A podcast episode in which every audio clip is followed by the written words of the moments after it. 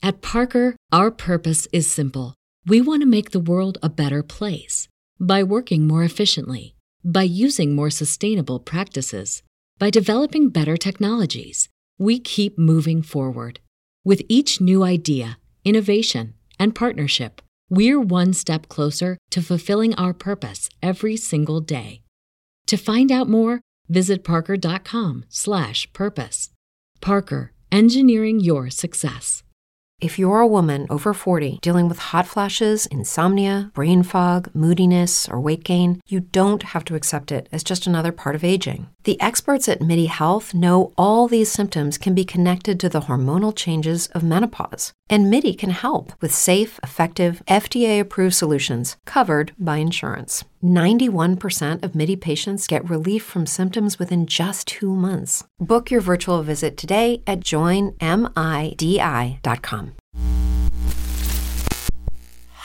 This show is brought to you by The Makery, the podcast network for makers.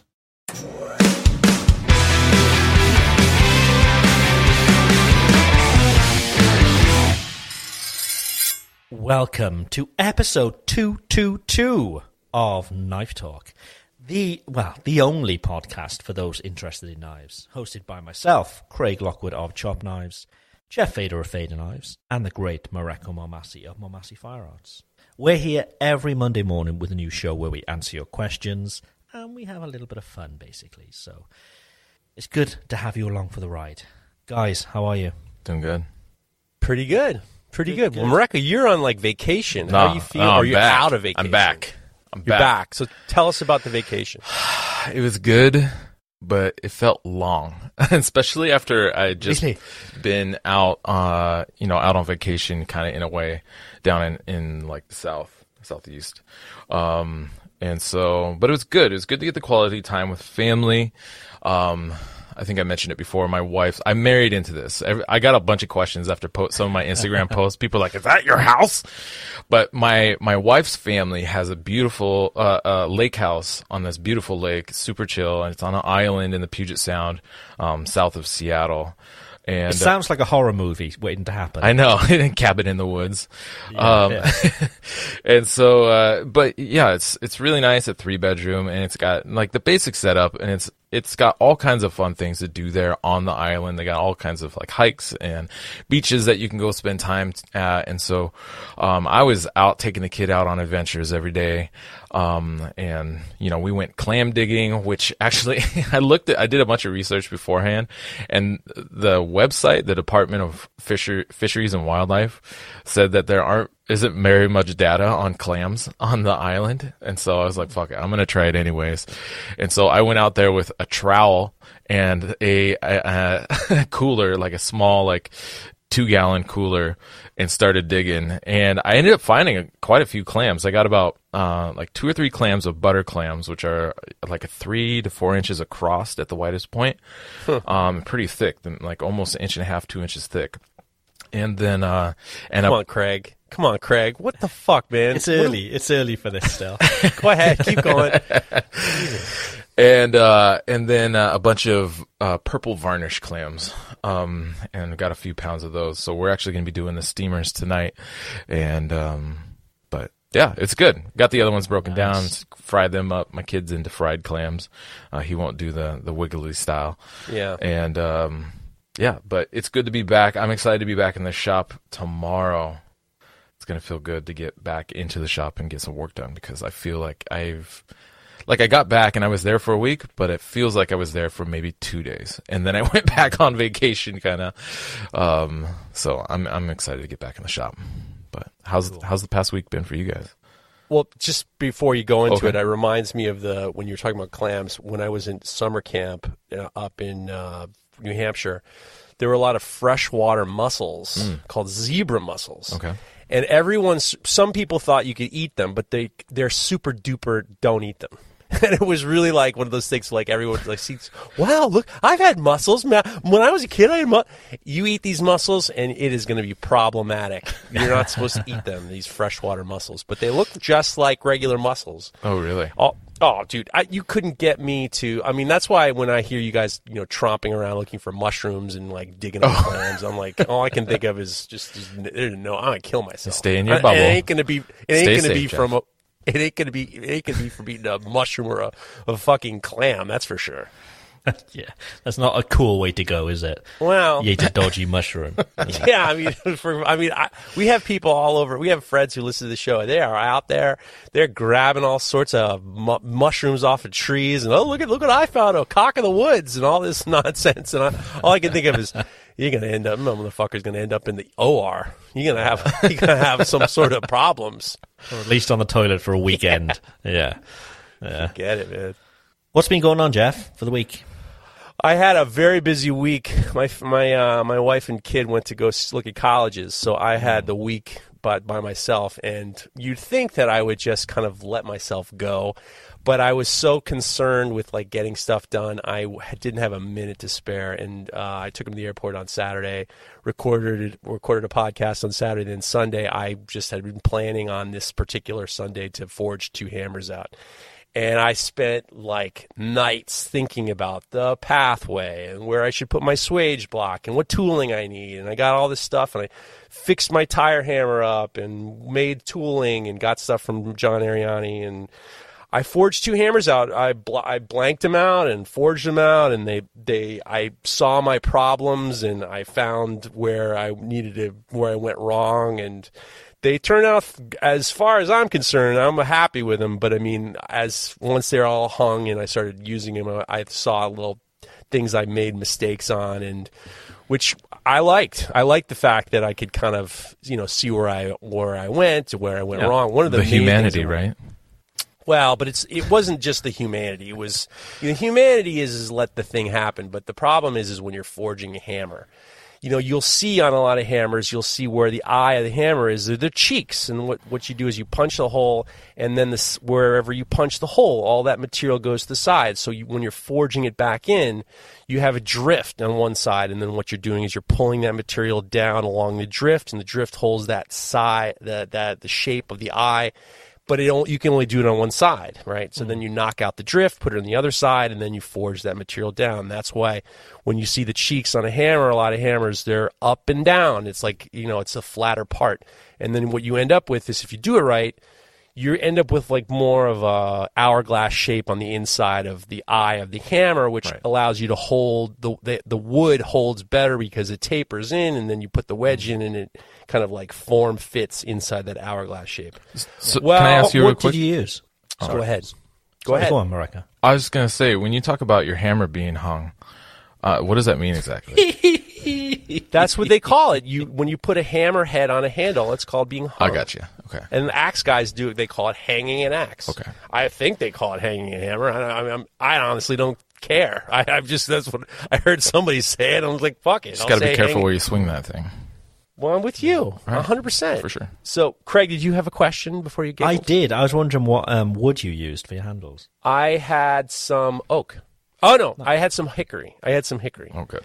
I had some hickory. Um, so, So did you do the whole sort of split at the top, then stick a wedge in to? Yeah, oh, that's the easy part. That's of all of it, that is the easiest part of the whole thing. And it's like, you know, obviously you want to get it right, but the the real issue was was when you're taking the drift out or, you know, when you create the cheeks of your hammer, you know, you have these swells at the top of the eye and the bottom of the eye. So what you get is you get these and John and Cliff made me these, I don't know what they're called. I guess they're called plate. They're called drift plates or they're called like they basically hold the cheeks They help they for, pr- they protect help the form of the cheeks, right? protect the form of the cheeks. Well, this one I had to f- make some changes to fit the drift, and then I realized I needed a stripping tool, which was something that I could knock the drift out with without affecting the cheeks. And now, but then, so then there's some knocks in in the cheeks that made it look like, you know, obviously I I didn't protect the cheeks as well as I should have. but it, was great, and the, the weights are really good, and I'm going to use them from now on, and then I'm going to use them until I'm ready to make the next pair, and then this this one will go to the wayside. I, I, I had um, is it a rounder?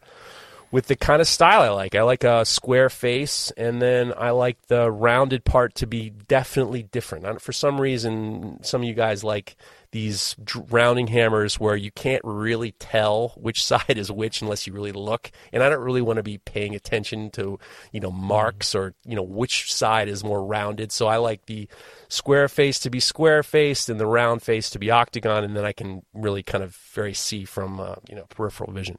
So it was great. And, and, you know, I'm happy with them. Uh, you know, the cool thing was was I was able to kind of use the kind of what I like about hammers to kind of make these handles a little bit longer than I'm used to and thinner, and they turn out great. So, I got, I got another question. Go ahead. So was I, I see I know that they're teaching a class up at the Maker Camp yes. on hammer forging. Was this kind of a dry run with you to kind of no, I have no. nothing to do with it. Okay. So John and John and Cliff will be at Maker Camp uh, in April, and they're going to be teaching a limited run, like two days of forging and making hammers by hand striking. So no, this wasn't Three this, days. This was I'm sorry, I'm just I- looking at whatever, how many, whatever Yeah. days it is. They're going to go to the Maker Camp and and uh, get yourself in on that class with John and Cliff. It's definitely worth. Those guys are the best. Uh, no, it was it was something I've been you know every so often I made a hammer before Christmas or around Christmas, and I really liked it. But I realized that the drift I had was a little on the small side, and I was kind of I asked John if he'd send me a bigger drift, and you know making the whole drift was a little bit you know made it a little bit bigger, and you know I I want to be. I don't want to be a hammer maker. I'm not hmm. looking to go into business as a blacksmith. I, I, I'm far more interested in it as a philosophical pursuit. Like the older I get, I'm more interested in just the philosophical pursuit of doing something and then seeing where my mistakes were, trying to figure out how I could fix it the next time, and then, you know, appreciate the fact that I'm looking for some sort of philosophical pursuit as opposed to I'm not going in the hammer business. That's Yeah. for sure. So It's gotta I be make my own different. tools. It's got to be difficult just selling hammers because I mean, selling knives. You know, most people want a knife.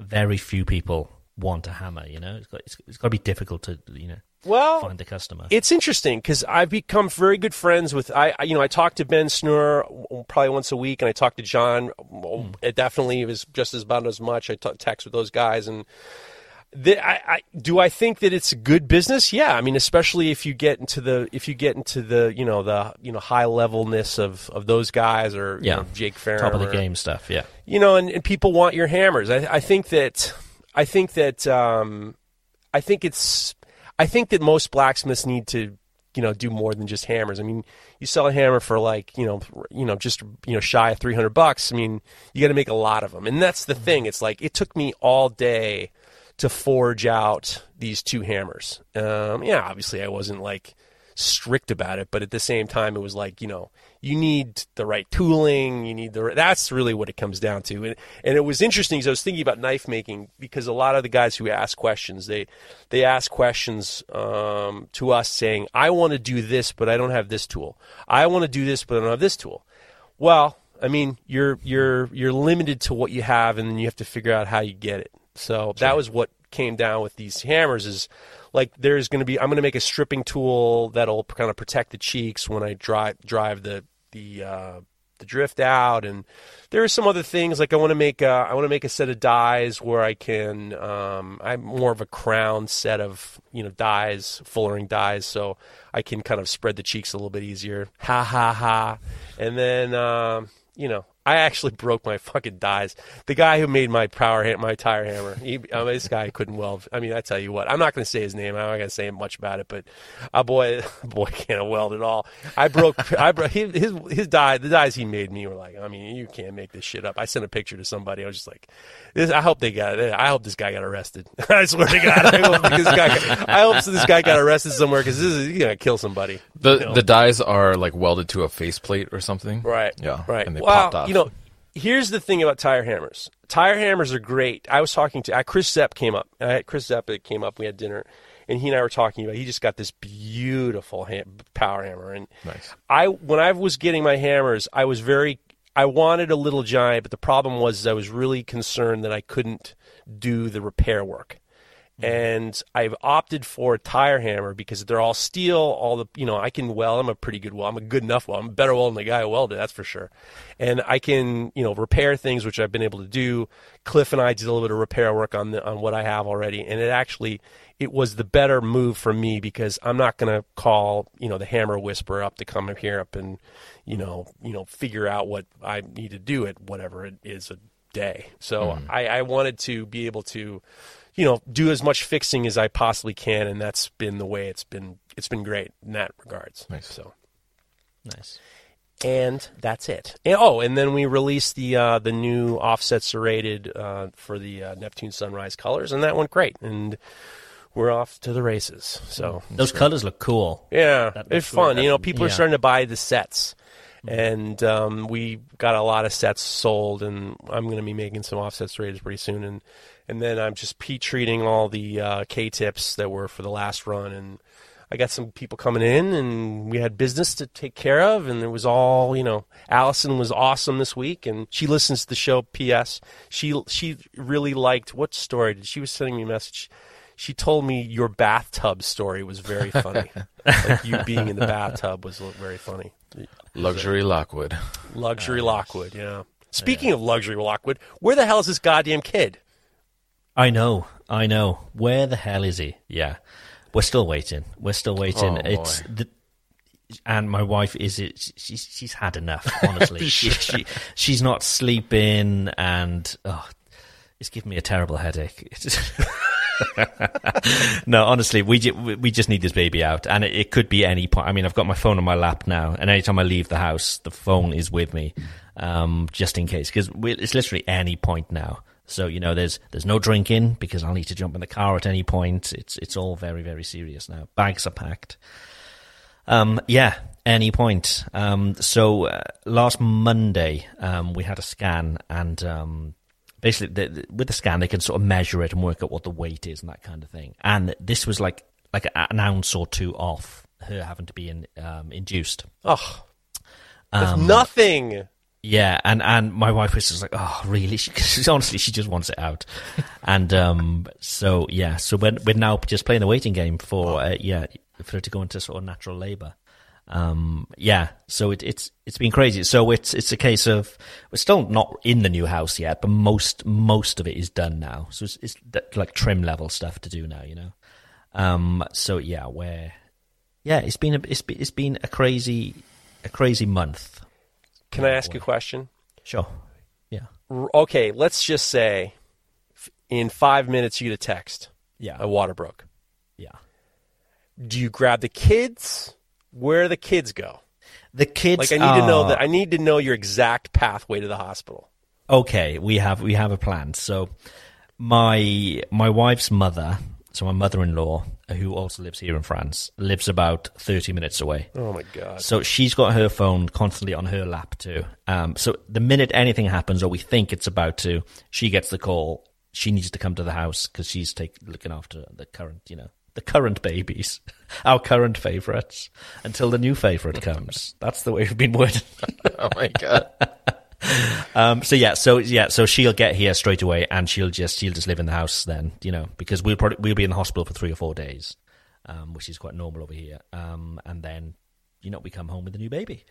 Can I make Um, one piece of unsolicited advice? Sure. When you're talking to your son, don't start in, especially around the girls. Don't start saying "my only son." You're my only My son. son Don't do that. heir. That shit. Yeah. They don't like that shit. they don't like that shit. Don't work. Um, my only son. My only son. Don't do that. Did you get well, that? I've got a bit of a track record. My grandfather this week. used to do that about me. My only grandson and my cousins fucking hated me for it. Uh. they hated it. My only grandson. Were you like I've the got a track child? record this w- this week of saying the wrong thing. Oh yeah, go Oh, ahead. wow. What'd you say? I've, I've got a bit of a story. So I don't know if you guys have. It's a chocolate bar called a Twix. I don't know if you have it in the US. It's two, course. yeah, two two fingers in a in a in a golden wrapper. Bit of finger. I got you. It- well, that's where the joke's going to go. So Okay. it's it's always a case of when, whenever my wife and I we have like the, like a fun size bag we always have one in the kitchen, and like, if we're, you know, one of us is feeling a bit whatever, we, we always say, it's, it's a bit crude. But you always say, "Do you fancy a cheeky finger?" and then the other one will go and get the finger. But we've done this for years now, for years, to the point of it. It doesn't like you know we do, we don't consider it to be strange because we it's just part of what we what we say. So anyway, get ready for the next few words. My mother-in-law was here, Oh boy. and she was saying how stressed she is. Oh, And without uh, thinking, Wait, just stop. Without Wait, thinking, I stop. just Don't said- say anything. Just let us compose ourselves. let us compose ourselves for a second. Okay, okay, okay. I'm So excited we're- to see where this goes. this is going to be so good. Go ahead. I mean, it's pretty obvious what I said without thinking. Uh, not intentional as a joke. I just said, "Oh, Sue, to relieve the stress, would you like a?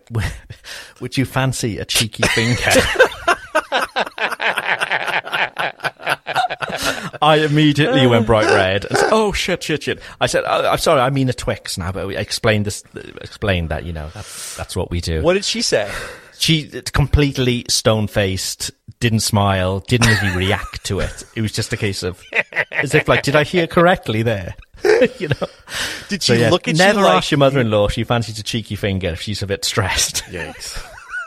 What did your wife say when you said that? she wasn't there. She wasn't there. What did you? do- What did she say when you told her that? I had to tell her because obviously her mum probably would have told her, and she just laughed. She was crying, laughing. Sure. Well, there used. I remember I used to work for this uh, English uh, sculptor, and he used to say there was this uh, Kit Kat commercial where these two old bats are sitting on a park bench, and one turns the other and, and says, "Do you fancy a bit of finger?" Yeah. And Yes. then- yes. so that's- exact- Yes. Yeah. Right? You Yeah. fancy a bit of finger, and won't mind if I do, or something like that. I don't know. Pulls her pants down, bends over.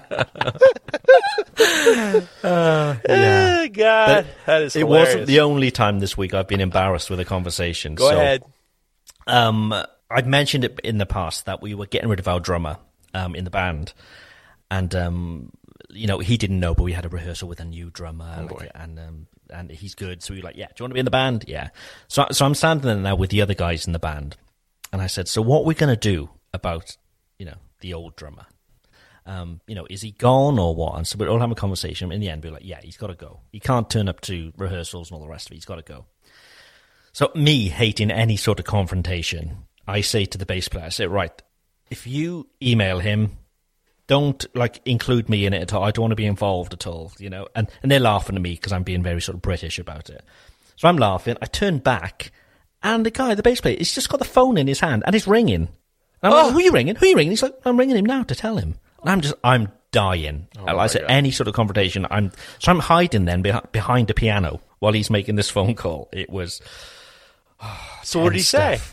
Stuff. He just said you're out. It, he was just like very matter of fact, direct to it, and I was, I was honestly, I couldn't listen properly. I was dying. I was just, you can't just do that. You can't. Oh, jeez. Even now, I'm cringing. Just ugh. Yikes. It, it- Should've- that is such a French thing. Just like very matter of fact. No, I'm going to do it now. Bang, done. Maybe, Sack 'em. maybe you, maybe you fancy a bit of finger. Maybe, maybe. Yeah, Cheeky I finger. emailed him later. should've Do you him fancy a the cheek- cheeky finger to get over these, the stress of it all? Yeah. I would be imagine you're like you're calling him now. Oh Jesus Christ! I fancy a bit of finger right now. I fancy a bit of finger right now. I'm losing it. Let me just write on the top of the notes a bit of finger. As a, bit of finger. That that reminds me when I was a kid growing up, my um oh wait a second. Oh, okay, let's compose ourselves again. Hold on a second. this could go anywhere. Okay. One time at band camp, no Creepy so teacher came into the room and yeah. we, we have a, a a toffee company that's based out of here in Washington called Almond Roca. Have you heard of them, Jeff? almond roca. No, Okay, so it's an almond flavored toffee. It's got like almonds in it and stuff like that, Right. and it's rolled in chocolate, and then it's rolled into crushed up almonds. But my parents, when I was growing up, would hide the tin in the laundry room, like up amongst the soaps and shit, because they knew if us three little scavengers got a hold of them, we would Yeah. eat all of them. be gone. Yeah, yeah. That's also where they we kept the kitty litter box was right between the l- washer and dryer. And so one day I came in to throw some laundry into the wash, and my mom and stepdad are sitting there with what looked like a couple cat turds. And I'm like, what are you doing? And then they took a bite, and I was like, "Oh my god!" Oh. And they ran away. Oh, oh. and for the longest time, they joked about eating cat turds, and I thought it was the most disgusting thing I've ever heard of until I learned about almond rocas. Look at you. Well, Nothing quite like the smell of cat litter. Ugh. Oh, jeez. The worst. there you go. Yeah. Anyway, Combat Abrasives makes the world's best abrasive belts for knife makers. Available in any size at unbelievable prices. Go take a look at combatabrasives.com and get 15% off with promo code KNIFETALK15. Do it now. do it now. So that was our week. Um, shall we do some questions? Yes. Okay. Hey man, can I ask you a question? Haven't done that in a while, have we? Hey, man. Cutthroat knives. Um, question or conundrum, he says. Um, every so often, I have someone come in and show me a knife they bought from a maker and ask me what I think, and it's fairly clear that's a cheapo made in Pakistan, no maker's mark, very obvious styles and Damascus patterns that we see on Instagram. So, how do you politely tell the person that they have the wool pulled over their eyes, especially as they can be really happy that they just paid $600 for it? Also, in the above scenarios, the person has always thought they were buying off a local maker. Oh, Yikes! so so what's happening? What's happening there? Is a local maker passing off his work, passing off these cheap knives as his work? Maybe, maybe that's the issue. I mean, I think um, I've seen some of these pages on Instagram where they post the hmm. work of other makers and saying that they can make the same thing, or the you maybe a, a potential customer reaches out and says, "Hey, I'd love to get that knife," and they're like, "Oh, I'm sorry, I just sold that one, but I can sell you another one that's similar to it," and then it's a, a knockoff piece of crap.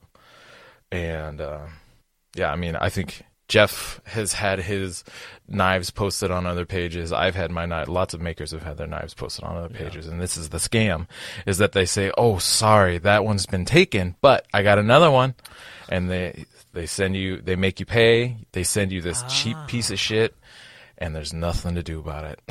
Right.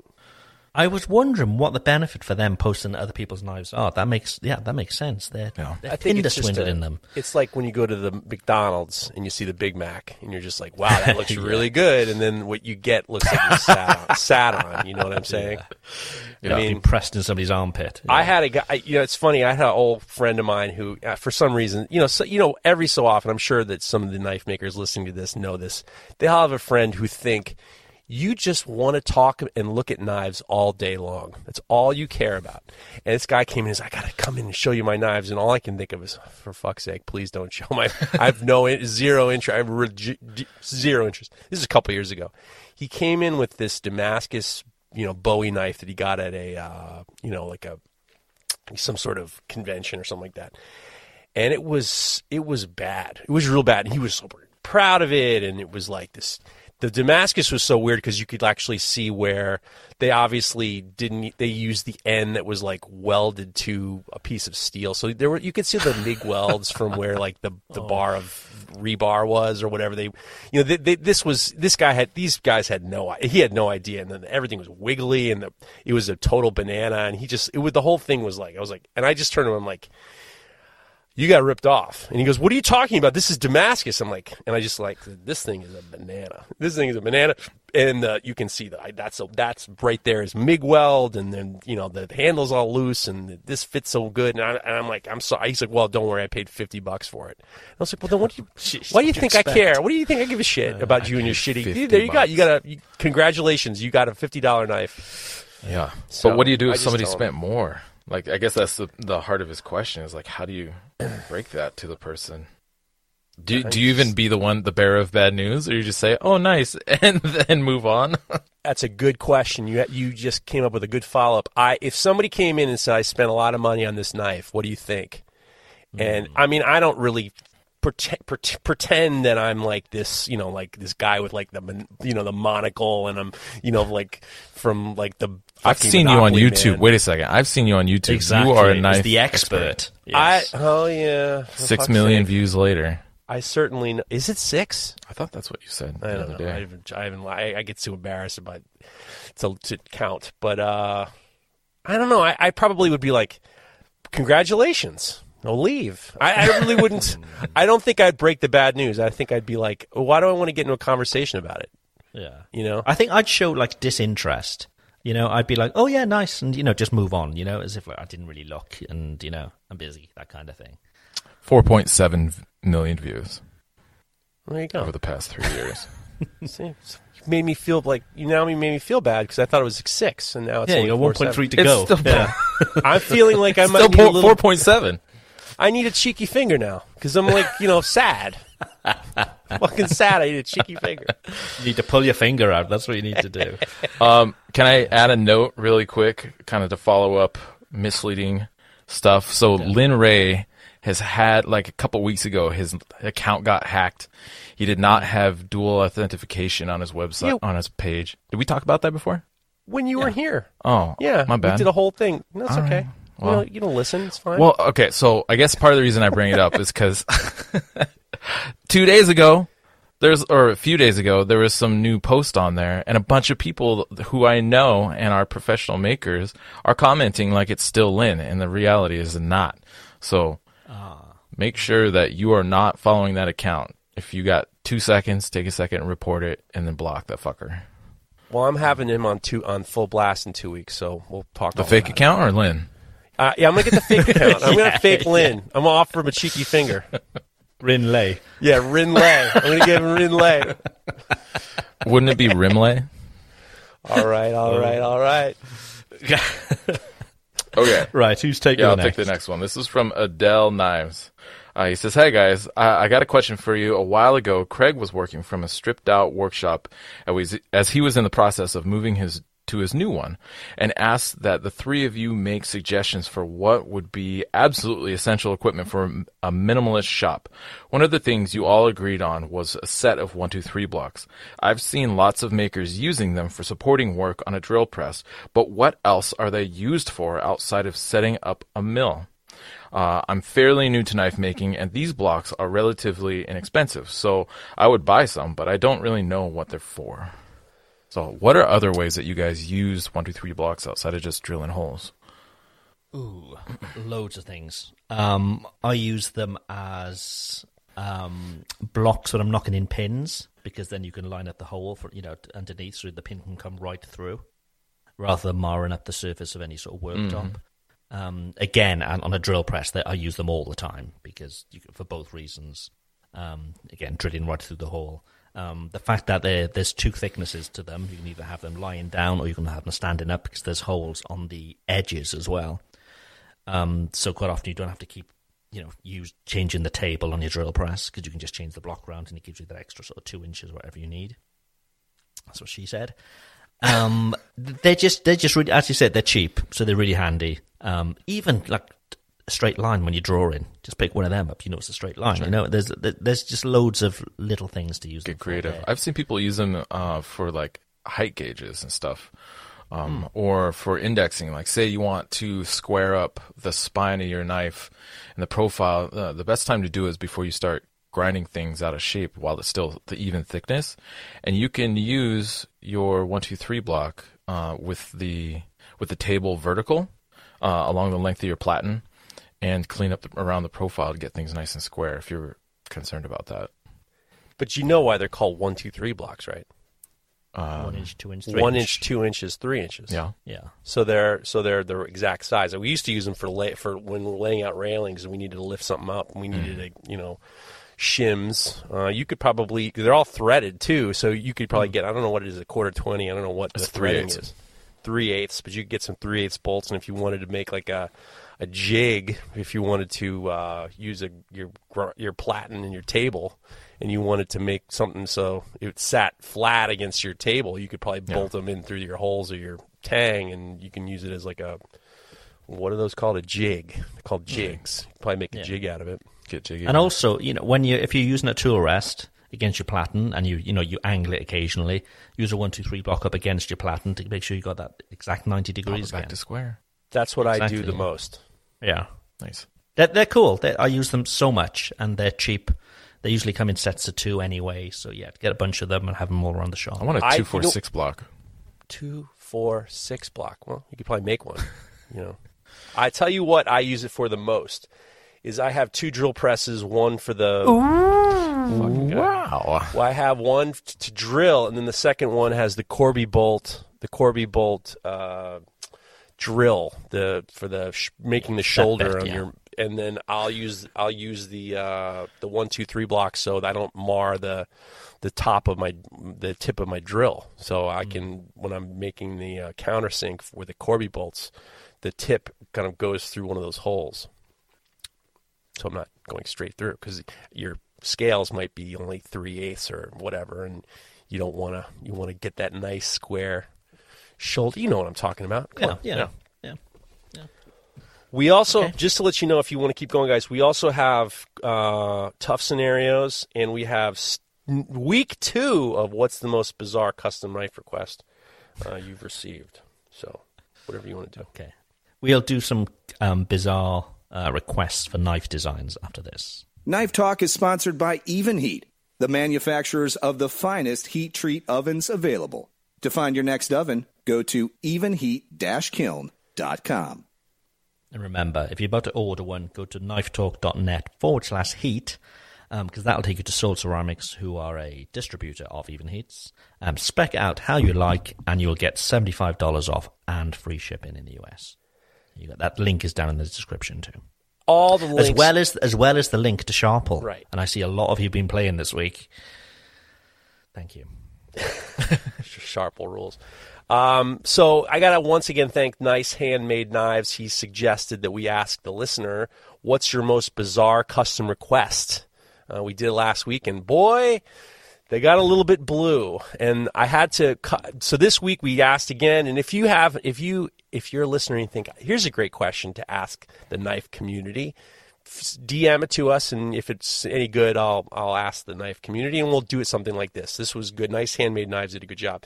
So I asked, "What's the most bizarre custom request?" And I'm just telling you now, I had to stop with the butt stuff because everyone everyone goes to knife makers for like butt plugs, and there's dildos, and it's like everything's dicks and butts, and I had to like say, "Okay, guys, back off with that stuff. We, let's just kind of." So this one comes from Walrus Steel. I got asked to make a quote divorce knife. I asked, "What's a divorce knife?" and he said, "The one she hasn't stabbed me in the back with yet." Wow. There you go. Uh, Howie Withrow says, "I once made a knife that had body hair embedded in the resin for the handle. I'll let your imagination decide what part of the body it came from. Body hair. Body hair. I don't know. Yeah, the hair thing's weird, aren't they? People are so nu- actually i was just uh, texting with um, jonathan porter and he got a piece of shrapnel from some you know like a world war ii veteran that w- they want to p- put in a knife. So it hap- it's shit people are cra- people are sensitive. They want they want nostalgia. Um, Stephen Williams says, I had a guy in a cult ask for a ritualistic dagger for sacrifices. I turned it down, but Craig would have asked how much you're trying to spend. Jeff, you've gotten those requests, haven't you? no ritual sacrifices. The Oh, you only, haven't. you know, the, I was thinking about the weird stuff, and the, when, the only weird stuff I received are like, well, a cook wanted a, a knife with like a screwdriver tip on the end, and then I was thinking recently there was another one that was weird. Uh, there was a one guy in the restaurant industry pl- slash. I'll try to be. I can't be vague. You know, you fuckers, you, you motherfuckers, you listeners. When I say I'm vague, they figure out who it is and they send a message to that person, and then I have to deal with my fucking vagueness. So a guy asked me to make a knife that was a paring knife and a shrimp deveiner, and the drawing he sent me was like, like yo.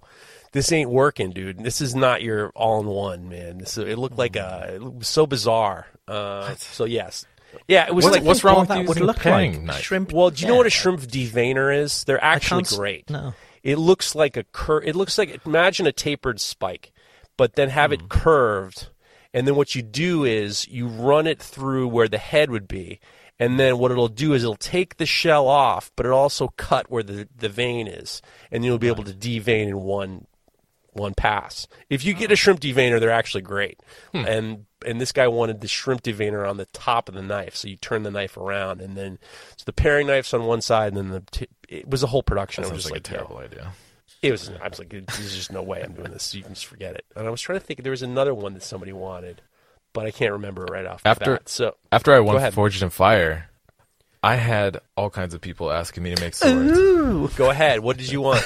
What did they well, want? one, uh, the one that was the most intense and kept insisting that I could make it was like he wanted like this ox blood red leather wrapped handle with skulls and gems encrusted in the hilt and blah blah blah and mosaic Damascus and I'm like no.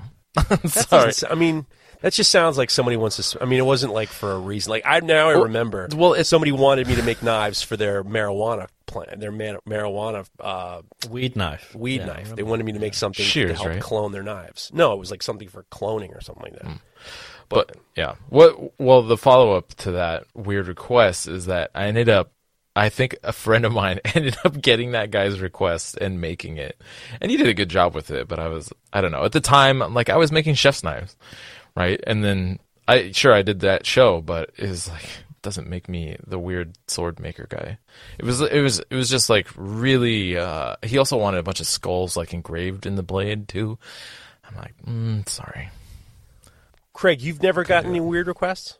Not really. No. Nothing? No. It's very Nothing- proper. Nothing, nothing too crazy. I mean, if you look at um, you know the stuff that's on my on my site, it's all very sort of nothing's like out there and crazy. Everything's you know pretty sort of standard. So I don't tend to get you know the the crazies.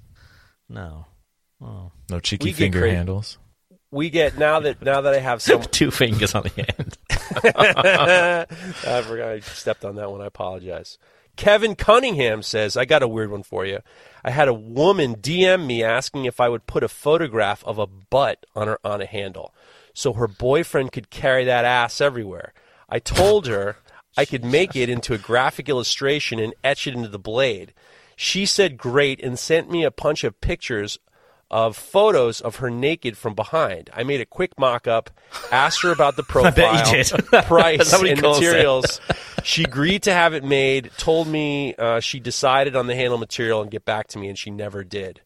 Uh, I'm a newer Smith, and that's the weirdest one. P.S. He did send me a picture, and I, and I wasn't mad about it. um, uh, Will Miller said, uh, "You a- uh, you asked for odd requests. Here you go. This is a message I got from one of my wife's friends. All right, get ready for this. Hey, Will, I heard from so and so that you've gotten into knife making, and I have a project I'm hoping you could help my partner and me out with." We are witches in need of a set of ceremonial daggers for our coven. For our coven. The daggers will need to be made from meteorite, which we'll provide. Each handle will need to be made from a specific type of wood that we'll also provide. Our coven would need to be part of the process, not to make the dagger or anything, but to exact the proper spells and rituals. Each blade would need to be quenched during a specific moon phase at a specific time in a specific solution that we would also provide. I know this is all sounds like a lot, but it would be. Oh my God. I know. This, I know this all sounds like a lot, but it would. It would. It would uh, so much to our. Co- it would mean so much to our coven if these daggers were made. We wouldn't be able to pay much for all of this, but we can pay. Uh, but maybe we can pay as we go or something. Let me know if you're interested in this. I told the guy I was too new to work meteorites and wished him luck finding someone to make these blades for him. I love the fact that at the end there are all these specific things. and We need to do this, and we're going to do this, we're going to do this, but we don't have any money. We don't have any We money. put a good it. spell on you. We won't have and, to. Yeah. You could think they would have offered to say, "We'll put, we'll give you that big dick spell." Isn't that what? I mean, isn't that what you could ask a witch for? They, uh, listen, listen. We all know. what- We all know what we need. We need a little bit of, you know, a little big dick spell. I need a little big dick spell. Uh, talking about the big dick spell, we need to talk in the after show about the Pam and Tommy. I've seen a few clips this week, um, and I, I'm certainly not going to watch it all. But we'll talk about it. And we'll talk about it later. I thought you were going to talk about Putin as a big dick spell. But that's another story. Okay. No, no Putin talk. Right, uh, right Edge Work says I had a guy ask me to make a pizza cutter out of a T post. It's a barbed wire fence post. He said the T post was very sentimental to him. I respectfully decline, declined the job. Very sentimental What the hell? T-post. I know. I'm not going to destroy his book with, and I wasn't about to beloved to destroy his beloved fence post. Yowza. Now that I think about it, it is funny. My my sentimental fence post. This is where I I hitched my dog to, or something like that. Sounds like a country song. Uh, this this one comes from Roar Blades. Here's a weird request. A guy once asked me if I could make a sugadis. What's a sugidis? Okay, what's a Sugadis, sugadis? sugadis nuts. Pathetic.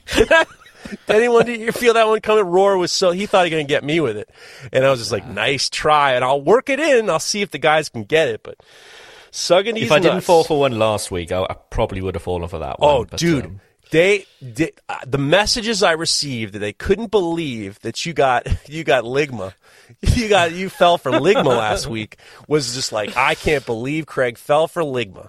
You know, I try. Do you remember we had? Uh, I guess we did the uh, Damasteel show, and we had uh, Nico uh, Nicolaitis in, and he was saying he was from.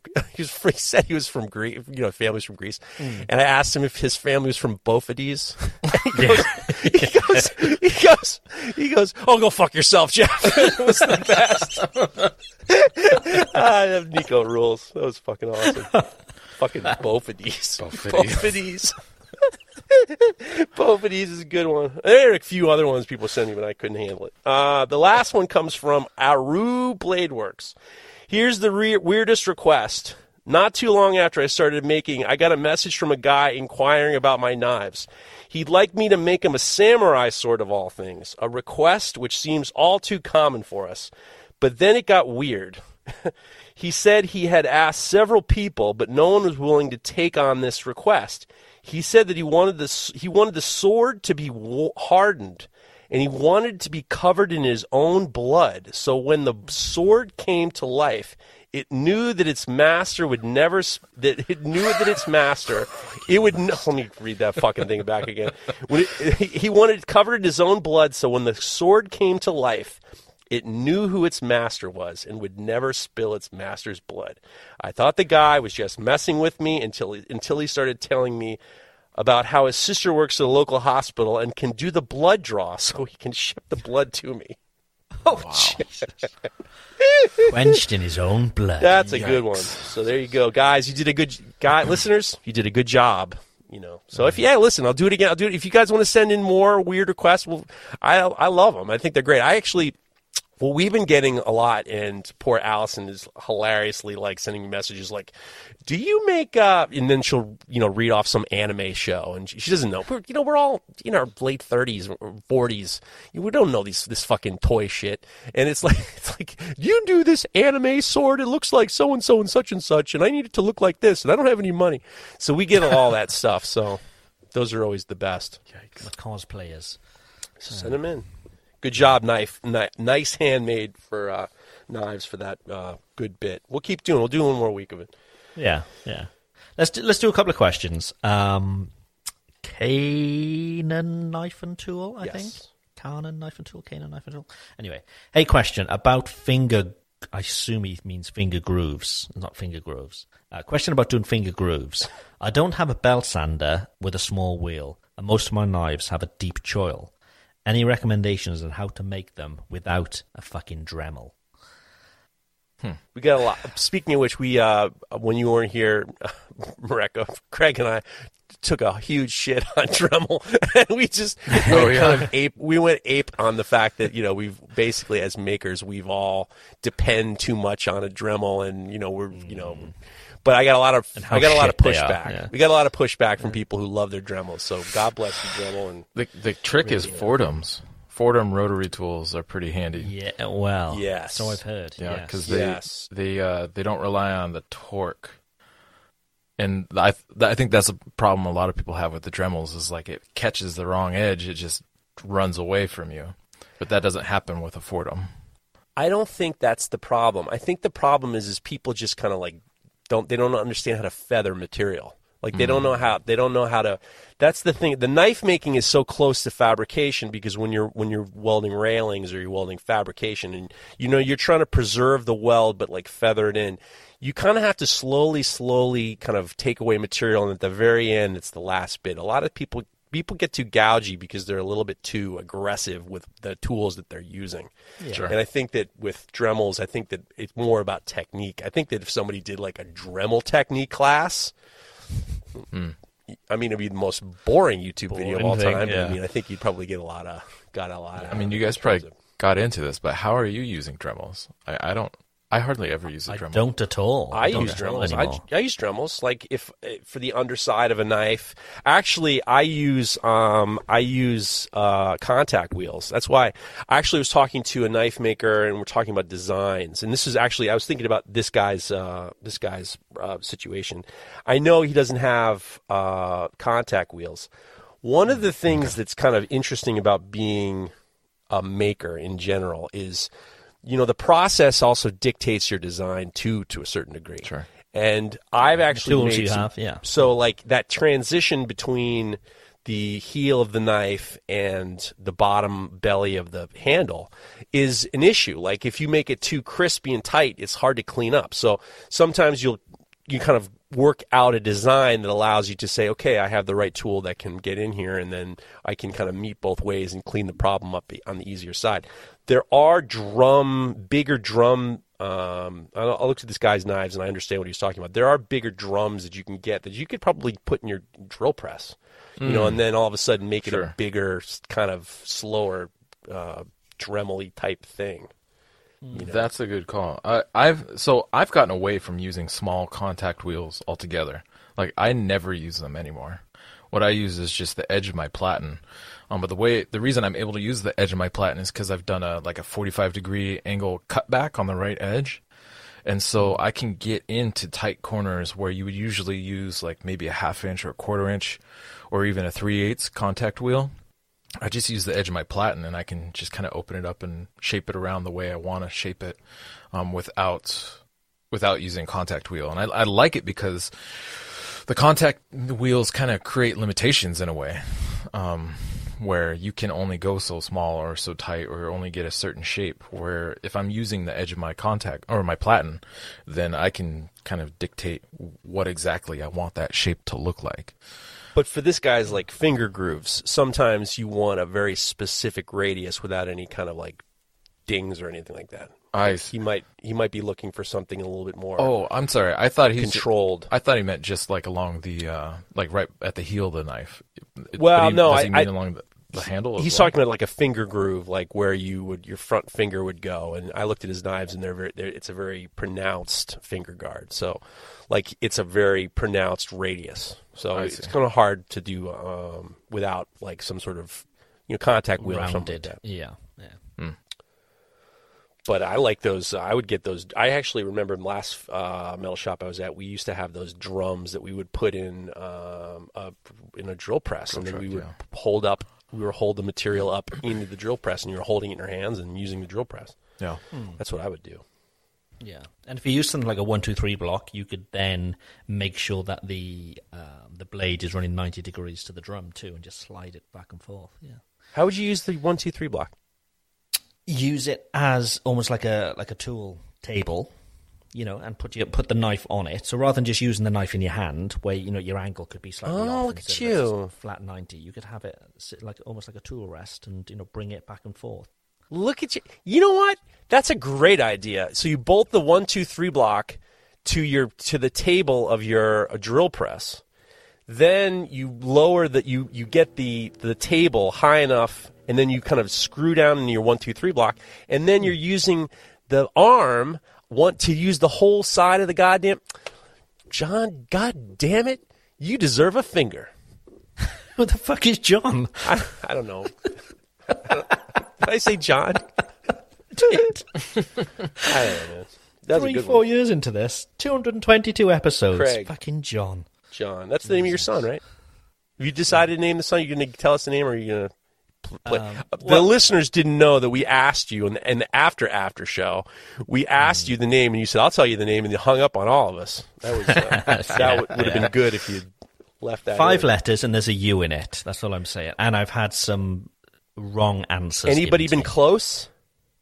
Putin was the closest, which I think Toma gave today. Yeah. Bruce and Angus are out. Is that what you're saying? Um, I can neither confirm. Nor Oh, nor so it's one of of 'em. Bruce or Angus. Fucking Bruce.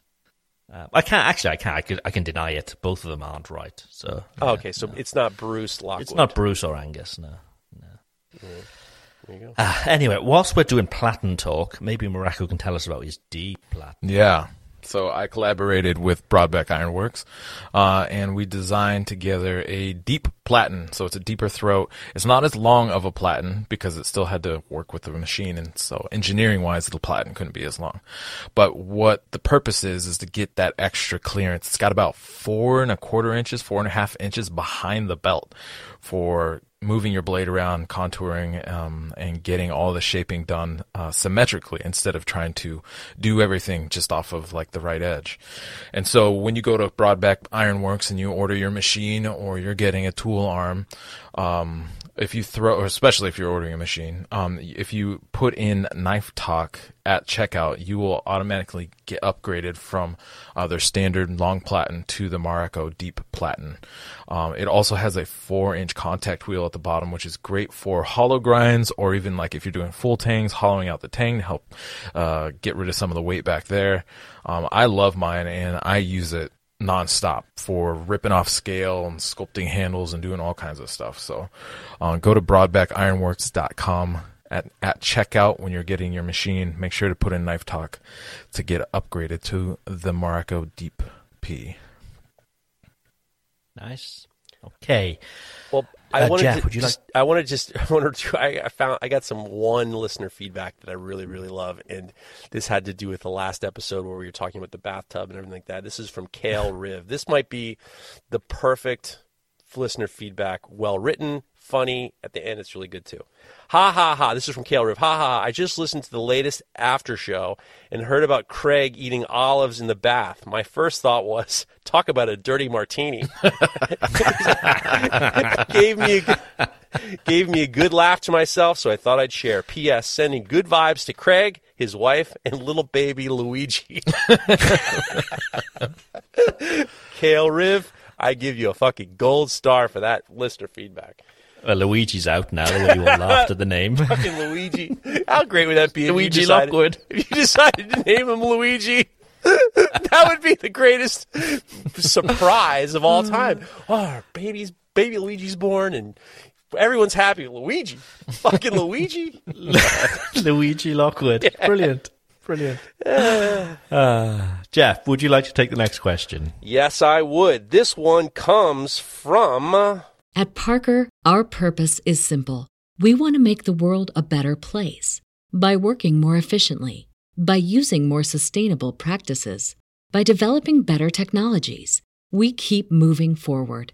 With each new idea, innovation, and partnership, we're one step closer to fulfilling our purpose every single day. To find out more, visit parker.com/purpose. Parker, engineering your success.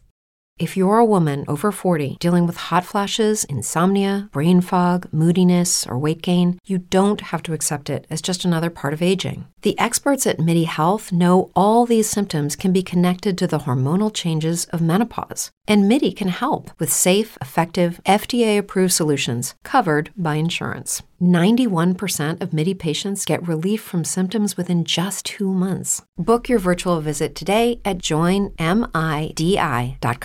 Ba-ba-ba-ba-ba. Seth, Seth Ricketson. Ricketson. Seth Ricketson. This is a two-part question. I'm sure you've been answered. You've answered this in previous episodes, but I'm too lazy to go back and search. This happens a lot. Uh, Seth, don't worry. We get a lot of people are too lazy to they re-ask the same questions. Does coffee etching monosteel give you a black or darker finish than ferric chloride? And if so, what water to Nescafe ratio works best? Now, my suggestion would be to join Mareko's Patreon and then ask him yourself or give it a shot. See Okay. what he says. Let's do the broad strokes version. First off, the ratio is like a two to one ratio. So two cups of distilled water uh, if you were measuring with with a measuring cup, two cups of distilled water to one cup of Nescafe, and I'm pretty sure in the seven ounce containers that's three and a half cups. Uh, so you can just do the math from there. I usually use the whole thing for half a gallon or two liters mixture, and then uh, monosteel. Okay, uh, when it comes to monosteel, it just depends on the material, honestly, and what is actually especially alloying uh, elements they got in them um, that help lead to darkening. Um, when I've done 52 100, I actually found that I got a better darkening out of ferric than I did from the coffee. Um, and then when it comes to other seals like 10, 10 series stuff, especially like 1075, 1080, um, uh, you can get a good, a pretty solid darkening out of both ferric and coffee. When you get to 1095 though, um, it lacks the manganese content to really, um, to really do much. It stays kind of a kind of a matte gray, which is not usually what people are looking for. And if it's not a culinary knife, I would just say chemically blue it and to darken it up. You know, it's easy to control. Uh, it's pretty straightforward process. Um, and that's using a form of acids. I don't know exactly. I don't know a lot about chemically bluing, but that would be my way of doing it if I was just doing like a, a hunting knife or or Bowie knife or something like and something non culinary. Um, outside of that though you know part of what really like especially when etching damascus what you're relying on are the dissimilar dissimilar qualities of the two steels. So say it's kind of a standard mixture of 15 and 20 and and 1080 that 15 and 20 has a high nickel content and that nickel um it, it, the dissimilarity because of that nickel um, creates what's called a galvanic reaction, and so it actually makes the dark material etch more aggressively than it would on its own. Um, there's because it creates kind of a, a, chemical electrical circuit within the, the etching medium, and so whenever those kind of dissimilar metals are present, they, the one will etch much more aggressively than the other, but they have to be part of the same material. You can't just have a, a bar of 15 and 20 in the uh, in the acid with a bar of or a blade of 1095 or 1080 or anything. Like they have to be physically in uh, contact with each other as the same material as as in Damascus. Um, so that's what I got. There you go. Okay, couldn't ask for better. Okay, where are we? John um, Marston. John, John Marston. Yes. Um, Question if I still have time. Um, I don't know if he's got an illness or something. you okay, you okay, John? Send us a message. Let us know if you're if I still have time. Um, as a knife maker with years' experience, do you ever create a 100% deliberate and flawless knife, or is the striving for that level of excellence that makes you a great maker?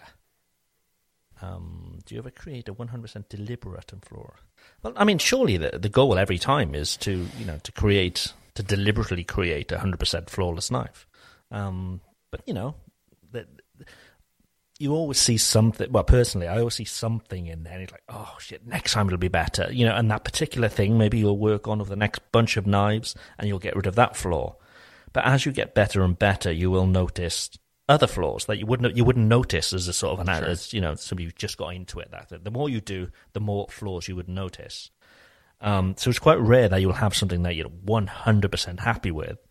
But with regards to 100% deliberate, yeah, I mean that's that's always the the goal, obviously, to make a, a knife as as good as you can make. Are you still moving around in that chair? Not that I'm aware of. okay, no, sure. No. Okay. Yeah, I don't think so.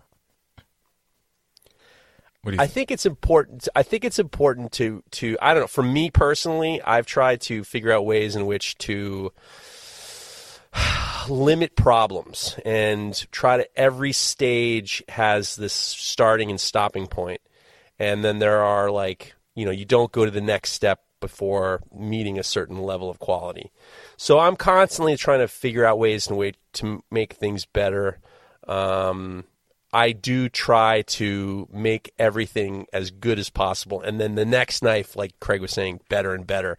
The hammer stuff was interesting because like I'm also without the. I mean, the knife business is like one thing where I have the set of standards, and like every stage is a set of standards, and I don't let certain things go out. I've totally seen things where I don't like how they turned out, and I rip the handle off and start over. Um, mm. But at the same time, I try not to get myself to the point where I have to do that.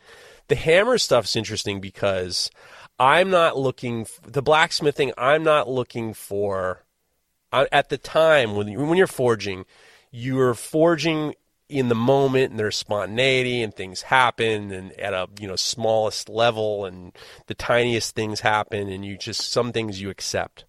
And i am far more interested in the ability to be in a type of flow state or a relaxed state and great things happen.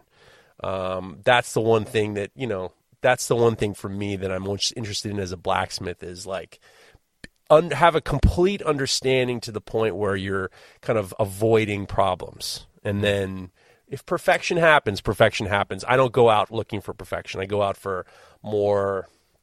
I, I go out for more. I'm more interested in different pursuits. Okay. Yeah, I think um, if you think you have made a 100% deliberate and flawless knife, you're fooling yourself. And you're honestly cutting yourself short because as many knives as I've as I've made over the last almost 12 years, every knife I send out, I know that there's room for improvement. And I think that's mm-hmm. real where the real value of this craft is is the constant opportunity for learning. And so I think, you know, give yourself room to make those mistakes. Um, you know, I think too often people think that a master is somebody who never makes mistakes, but uh, the, the, best quote I ever heard was a master is not somebody who never makes a mistake, but who knows how to fix every mistake. And that wisdom and that experience comes from fucking shit up. And, but also trying to have enough, pay close enough attention to learn from those lessons.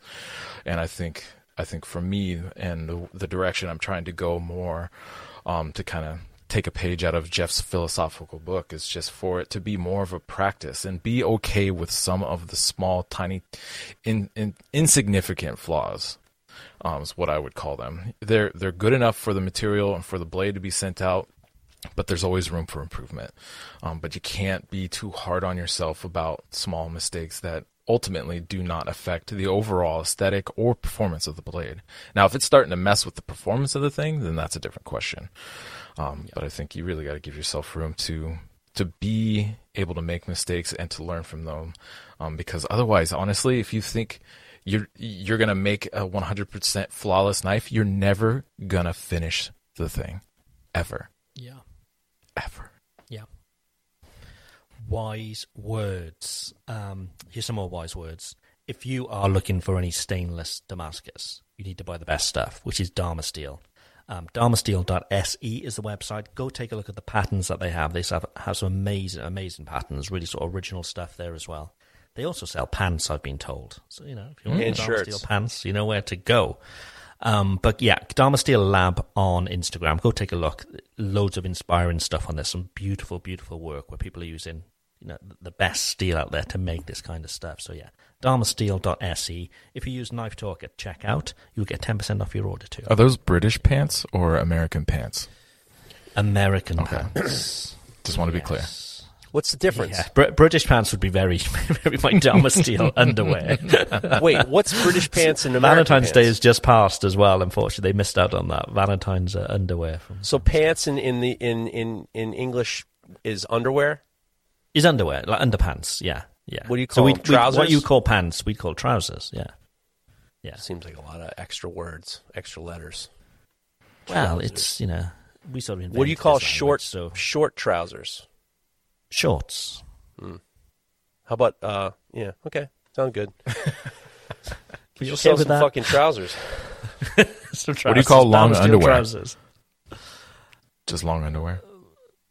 I, I, I don't know what you mean by long underwear. Long you don't know what a long underwear is? Long johns?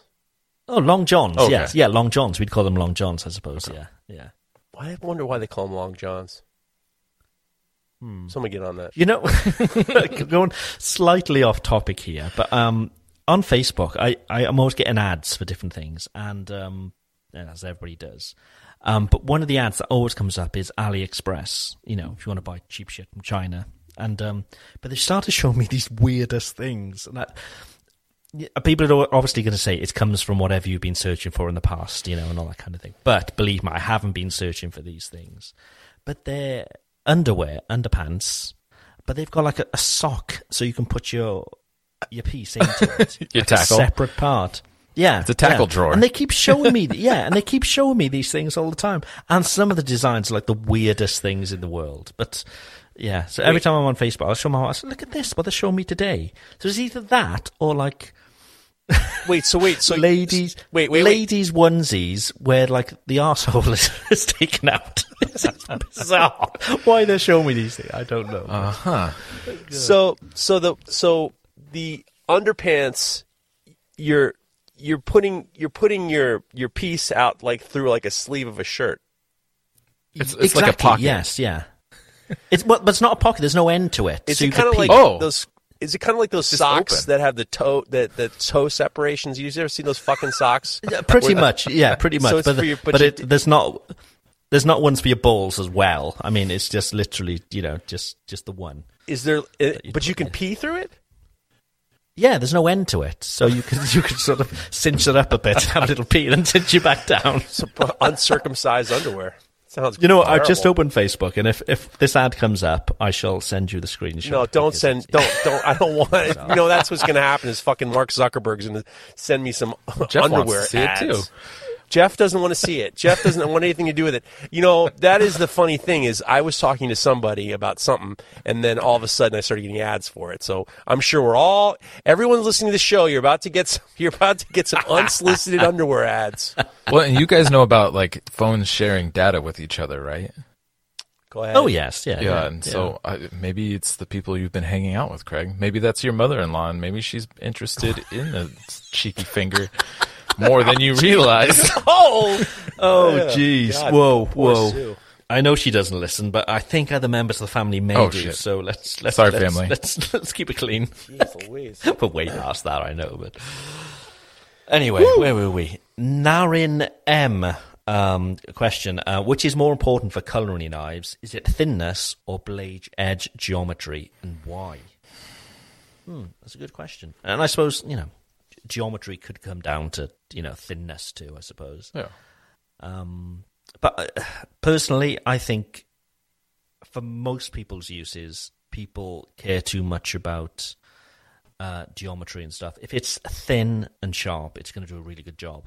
That's you know, Agreed. That's the sort of the basics of it.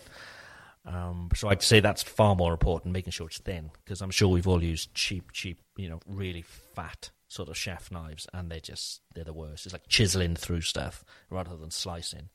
Um, but yeah, you guys may think differently. What do you think?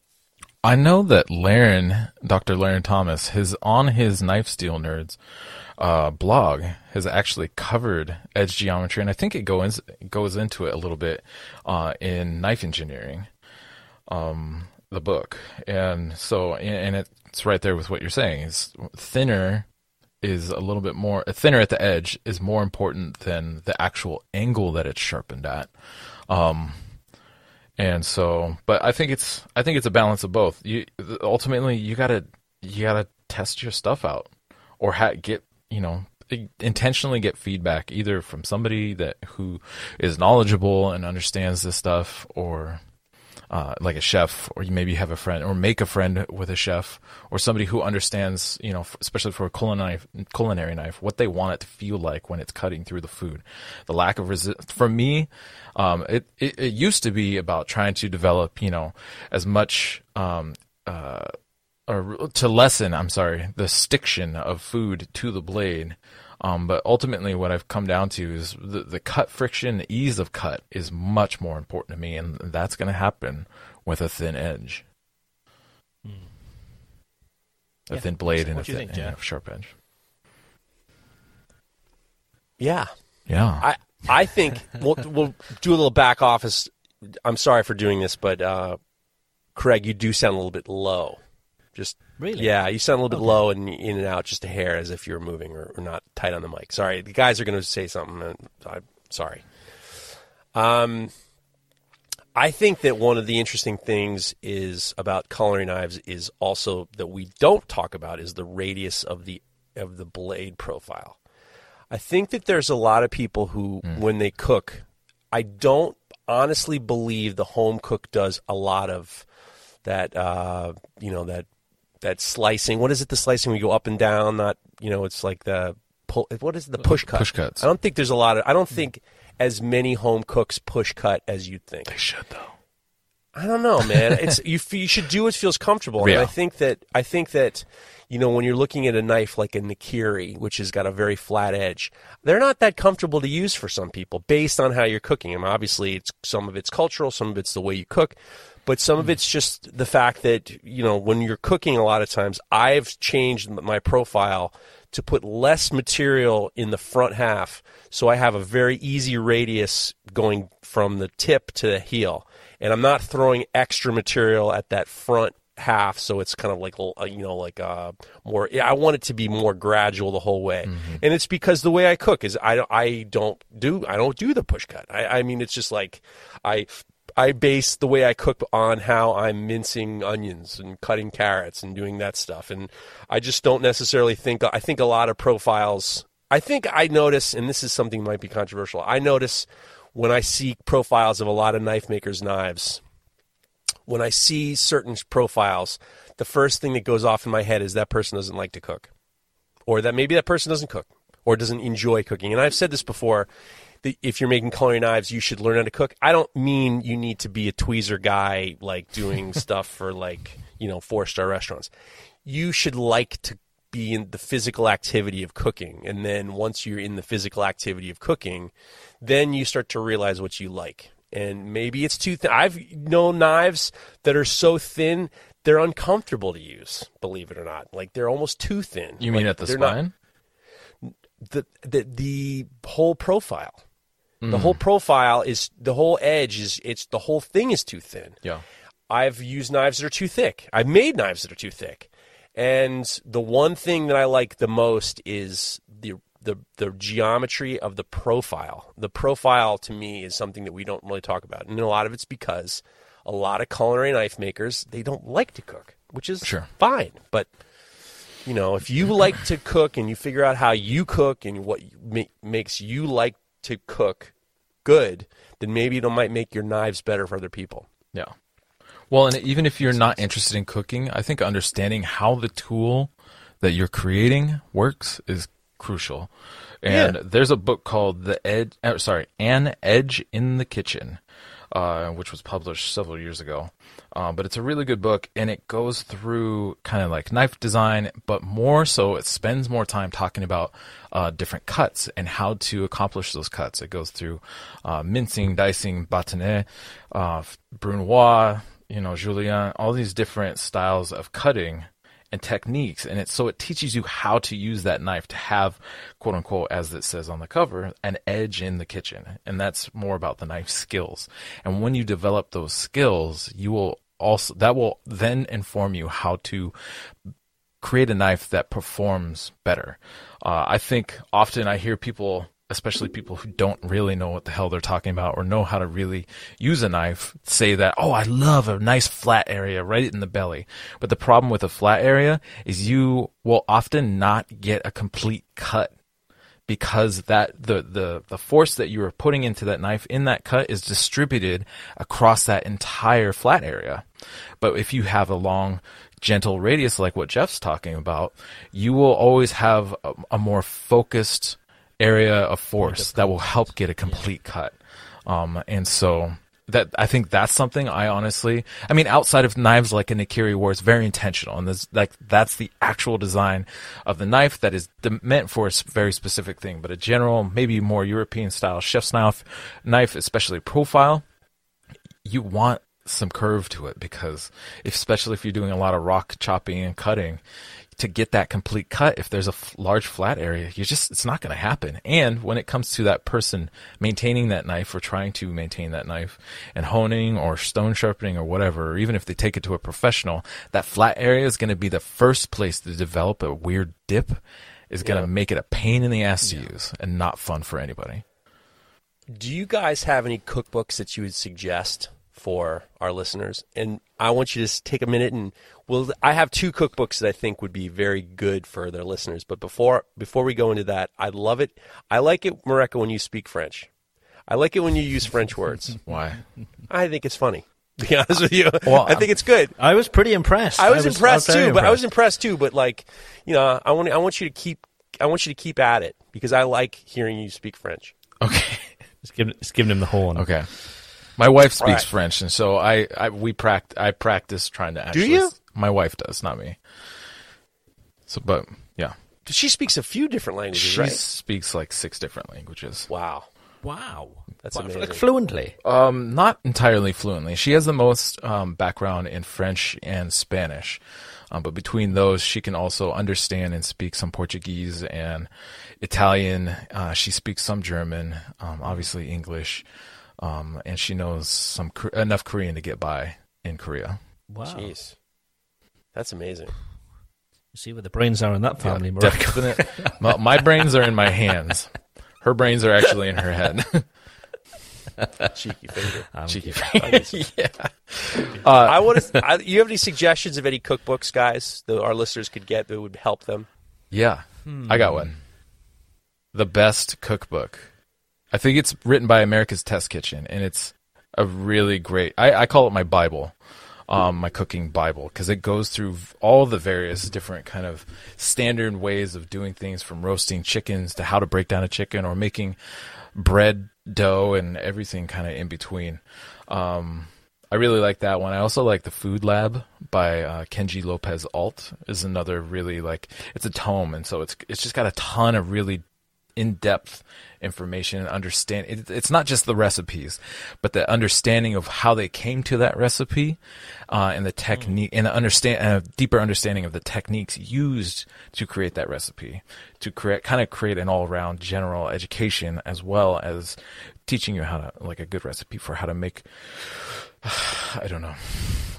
Deviled eggs or something. I'm like deviled eggs is basic, but like He's good. No, he's good. Serious Eats is good too. They're, Yeah, they they do a very very good job. You have any have any cookbooks you recommend, Craig? Not really. I, I don't really buy any anymore. Um, I used to I used to buy a lot, bolognese, but um, the go- bolognese, bolognese. yeah, bolognese. just stop on the bolognese and now, now it's done. um, when um, like family members and stuff, like if, if it's you know, there's been times like for Christmas, I'll give them a knife, and they're like, oh shit, they're a bit sort of intimidated. So I always recommend the uh, the Ministry of Food, the one of the Jamie Oliver books, because that's like from very sort of basic stuff, you know, how to use a knife and all that kind of stuff, you know. So that that's really basic. So if you you know if you're new to cooking or you know if you want to learn some basic knife skills, I mean that's a pretty good one. But um, yeah, most of the stuff I get now is pretty sort of niche in, into what I want to learn. You know, uh, you know that specific thing. You know, you know it'll be on you know specifically on meat or specifically on vegetables. You know, it's not an all round kind of stuff now that I buy. I used to suggest there's one cookbook I got back in the day that I would suggest often, and it's it's called it's from Tom Colicchio, and it's called Think Like a Chef. Hmm. And they're they're not recipes as much as techniques, and then the techniques translate. So there'll be a whole thing on braising, and then there'll be a whole thing on you know sautéing, and then he hmm. shows you how you can kind of like use that mindset to kind of do a recipe. And it's very, very intuitive, but it's also very much more like having a deep understanding of each technique, which makes you get a better understanding. People follow recipes, and it's sometimes it can be you know stifling and not understanding what you're doing. And think like a chef is a very good one. And then I just got the cooking at home, cooking at home from uh, David Chang. That's a great cookbook because there's he uses this expression called sandbagging where it says you're cutting corners. Like he's using microwaves or he's like you know and he's figuring out ways to which to make it more easy and fun to cook at home. And it's a great cookbook and it's got really simple ways to, to kind of like make things without it being such a mess. And he's he's a very interesting character. And not to mention his podcast is dynamite. Uh, the david the david chang show is definitely I listen to it all the time. I think it's a really great podcast. But yeah, his cookbook, Cooking at Home, is a if you're not a big cook, if you if you kind of want to make something, but you're just like you don't want to make a whole big mess. Actually, I tell you, I'm gonna be spoiler alert. His his he's got this dessert. Wait till you hear this dessert. This dessert. He said this is the greatest dessert of all time, and he says I've never had a better dessert than this. This is the ultimate dessert of all time. The dessert is you take a pan and then you put some butter in the pan, and then you roast, or he calls it roasting, but you saute a glazed donut in the buttered pan and you saute it until it's crispy, and then you put some fucking vanilla ice cream on top. He says once you saute the donut, it turns, and you can get one from Dunkin' Donuts, you know, Krispy Kreme, whatever you want. You get a bullshit glazed donut anywhere. He says there's nothing better at dessert than a hot glazed sauteed donut with vanilla ice cream. Nice. Nice. Sandbag. One more I've been wanting to check out is by your homie Jacques Pépin, who uh, wrote La Méthode. So it's a basic techniques for, French style cooking, French techniques. It's got like 140 recipes in it. Everything's kind of breaks down the various techniques that are used to make those recipes. Um, I've heard that's a really good one. And if you don't like reading cookbooks, his following him, following him on Facebook, his videos are so easy and so good. They're definitely And they're like five, six minutes. Too, 6 they? minutes. Not- Every one is a banger. They his his daughter Claudine and their and the son-in-law figured it out, and they make banger five minute recipes. And uh, he uses my knife, which is always very nice. So It's, it is interesting what you said about learning to cook like a chef as opposed to just following a recipe, because my wife is like the recipe to the letter. You know, I can walk into the kitchen and something's burning. I'm like, you know, there's smoke everywhere. Fire alarm's going off. And she's like, well, it says 15 minutes and it's only been 12. I'm like, but you can see it's fucking burning. Turn it off. She's like, no, everything is, you know, by the letter. There's no sort of feel to it. You know, it's, it's cooking by numbers. there's certain people. My wife hates cooking. She loves baking. She's an awesome baker. Her banana bread, I've never had a banana, better banana bread by by anybody. And I've had. My dad used to make them at the Rainbow Room, and I, I, no one's ever made a better banana bread than my wife. She does not like to cook food. She doesn't like to saute. She'll make some eggs for when Lila was younger, or French toast or p- pancakes. But like, if she had to make dinner, we once when I was at Alva with uh, Tony, my wife was at home. She was a nursing student, and all of a sudden, there's a call on the intercom. Jeff, uh, the chef needs you in the kitchen. My wife called up the kitchen to ask the chef, "Why is I'm cooking chicken? The outside is burnt, but the inside's frozen." The chef turns to me and he goes, "This is the middle of service. This is the middle of service." And he goes, "Jeff, your wife. I stopped everything because your wife called, and she wants to know why she burned a frozen piece of chicken." And I was just like, "Chef, I don't know what to say." And, I, and it's just like, he says, he says, "You got to teach her how to cook." Because we can't have her calling in the middle of service asking me why this happened. And it was hilarious. I called my wife up. I was just like, yo, you cannot call a kitchen in the middle of service to figure out why you fucked up a piece of frozen chicken. So she took a frozen chicken out of the freezer and put it in the frying pan. Or Was that Tony? was like, no, well, it was Scotty, but Tony was there too. So, but uh, I, you know, I'm amazed at the people who don't cook, and some people even use it as a badge of honor. You're like, oh, I'm terrible in the kitchen. What am I like? I'm amazed by it because they're just missing out on so much sort of joy as well. You know, it's crazy. I'm, you know, what's interesting is I like on Instagram, I like the amount of people who are doing these. I used to hate it when people said, here's a food hack. You know, cooking is, a, f and now all of a sudden everything's a fucking hack. But the videos, sometimes they're really good. We've, I've used a lot of videos. Uh, I'll send them to my kid. What do you think? And we'll make some of these videos. I do this, uh, Korean pickled cucumber that's dynamite. We have it. uh, That's on the that's on the menu. We've got it from one of these, you know, Instagram videos. You know, some of them are dynamite. I mean, they're awesome. So But I honestly think anybody can cook. You just need to sort of love it and spend the time, you know, and put put some love into it. But I think, you know, it's it's not hard, is it? Really? well, you know, it, I think that there needs to be a deeper understanding of how you know what is what tastes good. And then, well, what hmm. tastes good is then you figure out if maybe I can do this and I can do this, and next thing you know, you enjoy it. And and for me, my wife doesn't cook at all, and my kid loves my cooking. Like when she goes to a friend's house, she will tell me, You know, my friend parents can't cook at all. And like it was like she. It's like a for me. It's like a badge of it's a badge of pride that my kid Sure. says. Yeah. You know, she's just like my friend's parents can't fucking cook at all, and it's I love that shit, and I love being able to nurture my family with food. We're gonna make pasta tonight. She they're excited. We're gonna make we're gonna make pizzoli tomorrow night. We're gonna have some other things in a couple nights, and they look forward to it. And there is something mm. about that that's great. And I think you need to kind of understand, like if you look at the most simplest things, what's the most a delicious underrated sandwich? Peanut butter and jelly is a great sandwich, and the reason why is because the peanut butter's salty. It's roasted. It's got a you know some you know some fat in it. It's it's and then it has then you cut that with the jelly, which is sweet and tart and stuff like that, and you create this perfect combination. And I think when you start to think about food in a way that's understanding that you know the- about contrast and taste and stuff like that, and you start to enjoy it, then maybe you enjoy cooking, and then if you enjoy cooking, maybe you may be a better knife maker. Mm. This TED At talk lea- was at least culinary knife maker. one? yeah, culinary knife maker. Yeah, I mean, yeah, yeah. you know, I, I, I see some, you know, we've seen master bladesmiths make culinary knives, and we've seen them use them, and it's just like, whoa. you, know, there's, you know, there's some, there's some, there's some, there's a lack there. There's a big lack. I would, I would be, if I was a master bladesmith and I didn't like to cook and I didn't understand culinary knives, I would probably try to like figure something out. I've seen some horseshit. You know what I'm saying? Yeah. Yeah, yeah. We need to do our cook-offs again. My, I got my new kitchen now, so I'm the- I'm ready. the champion. Maybe once a month we could do a I'm the cook-off. champion, so don't I just determine the? That's don't I determine that?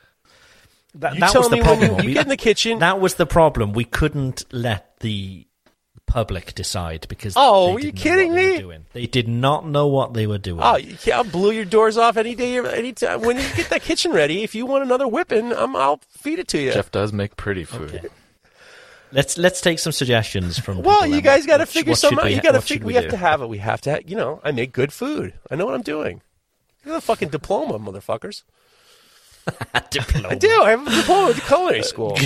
That's all the thick kids had in our school. They did a, they did a Calling me a diploma. thick kid, you son of a bitch! You, you call me a thick kid? How dare you?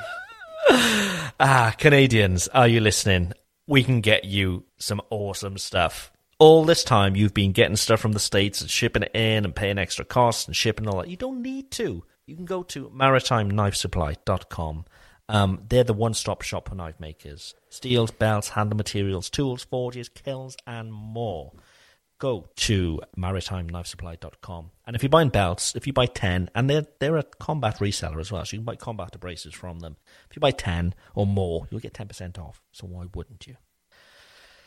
Right there. We got it. We got dilemmas. If you want to do one dilemma and get the fuck out of here. P.S. Let's- Maritime Knife Supply makes some coffee, so get yourself a coffee. Some coffee too. Okay. Let's do a dilemma. Come on. All right, this one comes from Mark Mayer. So, guys, if you want to send in something to the show, follow us on Instagram, Knife Talk Podcast on Instagram, and you can DM us questions. You can interact with the show. You can share your Sharple. You can, you know, blah, blah, blah. All right, so this one comes from Mark Mayer. Hey, Jeff, here's a dilemma. You're invited to a family wedding across country. Your two young children are, are not invited. Do you go to the wedding and bring the kids anyway? Oops, we're all here. We're all here anyway. Or do you find a babysitter who, who you've never met or trusted with your kids while you attend the wedding? Thanks for the You've never met. thanks for the consistent content. Uh, by the way, the babysitter, pardon me, the babysitter being in the town of the wedding is in. Leaving the kids in Wisconsin was not an option. Oh, that he was giving. What, what would you? What would we do? Have you ever been in that situation where you get invited to a wedding but their kids not invited? I, I got that happening in March. In just a couple Really? weeks. Yeah. But it's a it's a it's a lifelong friend of my wife's. Um and so what's happening is my wife is just gonna cruise over by herself. Um but yeah. So I'm gonna stay home with the dude. Uh and fortunately we here in town we have family to help. So while uh while I'm at the at the shop still working, uh his grandparents will be able to swoop him up from school and and hang with him for a little bit before I get back to the house and help with dinner and whatnot. But yeah, we just decided that only one of us could go. I mean, we both could have gone, but still, the kid wouldn't have been able to go. And so, it's what what's the point of all four of us or three of us flying if only one of us is going to go to the thing Yeah. anyways? That's a weird move when you don't let kids go to a wedding. It's It's a weird move, Well, it's like 'Cause I what, had that what do you too. what are you doing there? Dude. Did I you had want that- don't want the kids to go? Well, I mean, I'm telling you, it's like I, you know what? I used to love going. When I was a kid, I used to love going to weddings. And then Sure. You, you, when you're a kid, you meet up with other kids, and you're running around, and you're doing, you know, you're f- stealing Sliding cigarettes across the dance floor. You know what I'm talking about? You know, fucking drinking beers, it's Yeah. empty beers out of people's things, you're, you're picking up all the wounded soldiers. dude. Dude, yeah, I, that, yeah, of course. I mean, that's the fun part about a wedding. No one gives a shit. They're all too wasted to watch you, you know, do all sorts of debauchery. Yeah. I hot wired a I hot wired a golf cart.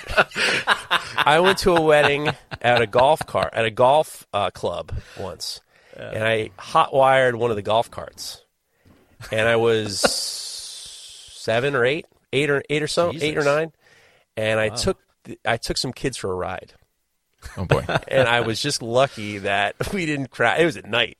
I was lucky Yeah, we didn't yeah. crash it, and I was lucky it didn't run out of juice.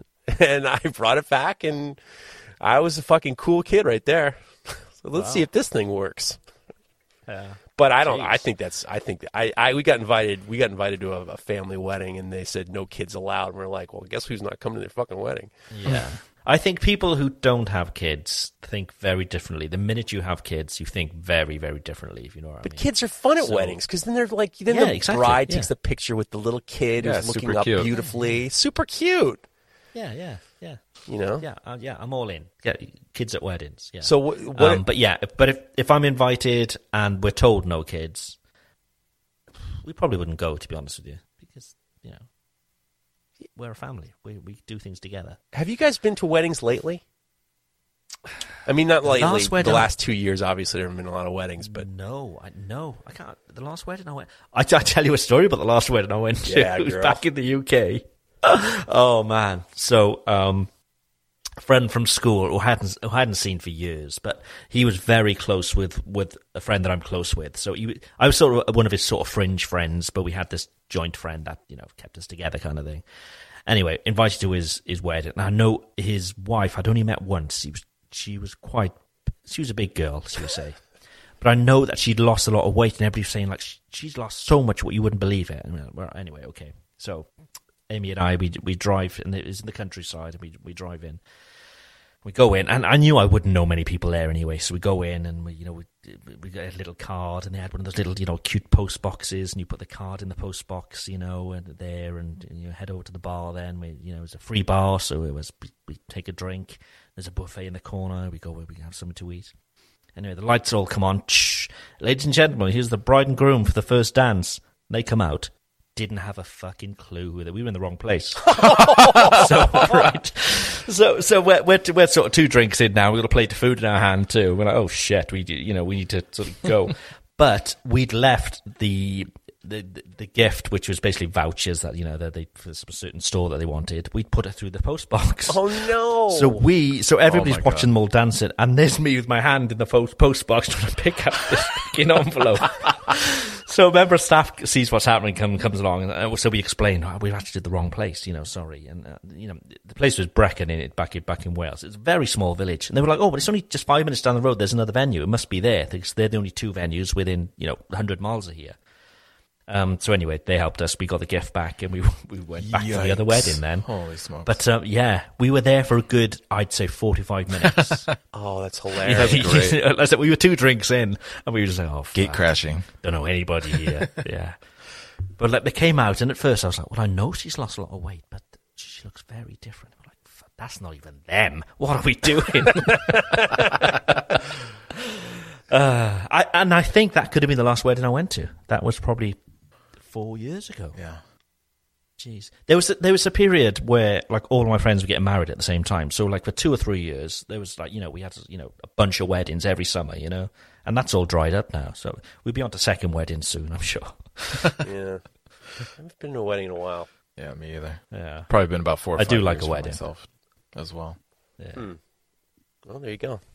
It's all funerals now.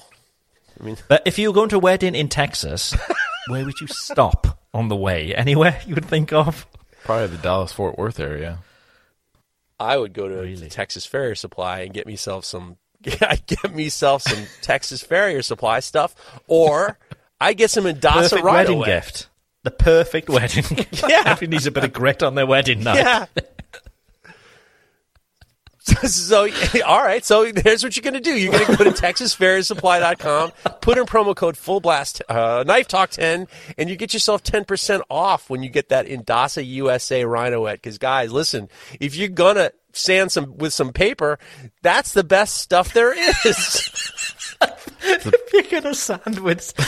God, we're professionals. We, we do mean, this like every week. Get ready because this is going to be some more of this. So get yourself some of that Indasa USA sandpaper at Texas Farrier Supply. Put in promo code Knife Talk 10 and get yourself 10% off. And it's great. And those guys are awesome. They have all sorts of knives making supplies and blacksmithing supplies. And Evan and the guys are doing a great job. So Texas Farrier Supply, and Indasa USA. There we go. There we go. We'll never be invited to a wedding in Texas. Ever. Ever. trying to remember. Yeah, ah, Right. I think that was a good show. I think we're done. What do you What do you think? yeah think? it's fine. Yeah, that's good. Yeah. Okay. Thank you all for listening, and we shall speak to you all next week. Bye for now. This show is brought to you by The Makery. There we go. That was fun. So if you're going to do some sandpaper, if you can sand with some paper, this is the same. I think we're going to be saying that from now on. I think that's it. that's the new strap line. If you're going to sand with paper, sand without paper. You're going to sand with paper. Indasa USA is where to go. What did I want? To, I want to talk about uh, Pam and Tommy. Oh, yeah. the uh, yeah. So it's I say it's on Disney over here, which is crazy. Oh, Um, but I saw a clip of it just the other day, and so I from what I like a trailer, or what do how- you mean a clip?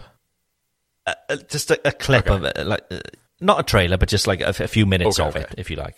And um, so basically, um, they it's, it's it must have been the first episode because it's when they first meet and they go back to this hotel room, and um, he stands there and says, "Are you ready to meet him?" Oh my god! and like we all know exactly what we're you know because you got know, a he's quite piece, legendary right. apparently he's got he's got some so he, he pulls down his underpants as we'd say and there's just a full on shot of this large appendage right um anyway they end up you know they do it that's very british wouldn't it they do it and um then he goes to the bathroom and she can hear him talking to something or to somebody and you're like, well, there's nobody in the bathroom with him. What's this?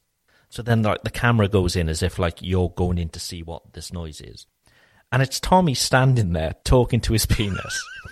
but in this weird show, his penis is talking back to him. What the- right? so it's sort of moving, and it's got a mouth, and it's talking back to him. And it's just. Are like- you telling me? like, are you telling me that they're showing penis? oh, complete. Oh yeah, yeah, yeah. It's obviously not real. It's like a puppet because it's talking. This is on Disney. It's like No, I'm Kermit not the Frog. Wait, I'm not saying. Exactly, I'm not, yeah. I'm not saying I'm surprised he has a talking penis. I'm su- I'm surprised that on Disney Plus they would have a fucking talking penis. Yeah, yeah, it's yeah. So anyway, I, that's all I've seen of it, and I've just, I've seen enough to know I don't want to watch any more. But it was just bizarre, absolutely bizarre. You got me into Tinder Swindler. Mm. That that was a uh, that was Ah. a fucking good one. yeah, it's crazy. It isn't is it? crazy. because at first you're thinking, uh, who is he swindling here? Everybody's having a great time, you know. it's like, oh right, okay, you know, now I the, get it. The women who were, you know, swindled, who were the s Hmm. kind of like the main attraction of the whole thing, it definitely Yeah. seemed like they should have kind of had a better clue when they, bef- you know, Hmm. in, before giving away like hundreds of thousands of dollars in loans. It just seemed all very much along the lines of like, at what point do you just like wait, wait a second here? But it's definitely that was a fucking good one, and James Bond was good. I watched the James Bond movie; that was really good. And uh, I wonder what else I watched. I watched some other bullshit. Sorry, I'm just looking at uh, an image that Mareko's just sent us. Oh, jeez, we're, we're at that point. Don't send it to me. It's already in your phone. Oh, it's in my It's phone. already You in the phone. Cocky wiener. This makes gr- for great podcast content. This. Just laughing at the pictures we send each other. Oh, Jesus Christ. Uh, yes, that is it. That's the right one. That is the right one. Oh my God, go. Jesus Christ, Mareko. Well, should I do the, this read for? Uh, you want to you want to hear me do an, a read for full blast or no? Live read. Ah, right. Yes. Yeah. Yeah. So bit of context to anybody still listening. Um, Jeff's got to do a live read for um, Full Blast, and it's uh, an ad. So we thought maybe if he does it live on the show, we can try and make him laugh. So he fucks. No, up. don't make me laugh. I, I got to do it one. I got to try to do it one take. And I, I, I just figured, you know, I just wanted to try to make you laugh, but I was kind of hoping you both would mute yourself so you Okay. wouldn't- we won't fuck it up. You know. All right. Okay, come on. I've got it recorded then. At least I can just cut it out. Okay. Are you guys ready? Go for it. All right. This is guys. This is for Drizzly. Drizzly.com. Okay, you ready? Nice and clean. Nice and clean. Hey guys, it's me, Jeff. Have you ever been in that situation where you're sitting on the couch and you're watching the big game, or maybe you're making dinner and you wish you had a drink, but you just you can't uh, get away from the stove, or you can't get away from the game, or maybe even this: you're pouring yourself a nice bubble bath. And all of a sudden, you're thinking to myself, I want to sit in this bath for five hours. But the problem is, I need some wine. And I don't have anything, and I'm wearing my robe, and obviously, I can't go to the liquor store in my robe. And how am I supposed to enjoy this beautiful bath, the bubble bath, without my bottle of wine? Maybe you can celebrate. what is going on? You fucked me all up, man. I, I thought I was going there. What are you, what are you putting behind me? I'm just pressing buttons just to, to, to get you to stop, basically. Oh, you're getting me to stop? What did I say then? Tune it in, turn it up, and rip off the knob. Should I give another? I'm going to give it one more whirl, and then that's it. I get. Come on, let's let's have a drum roll for this.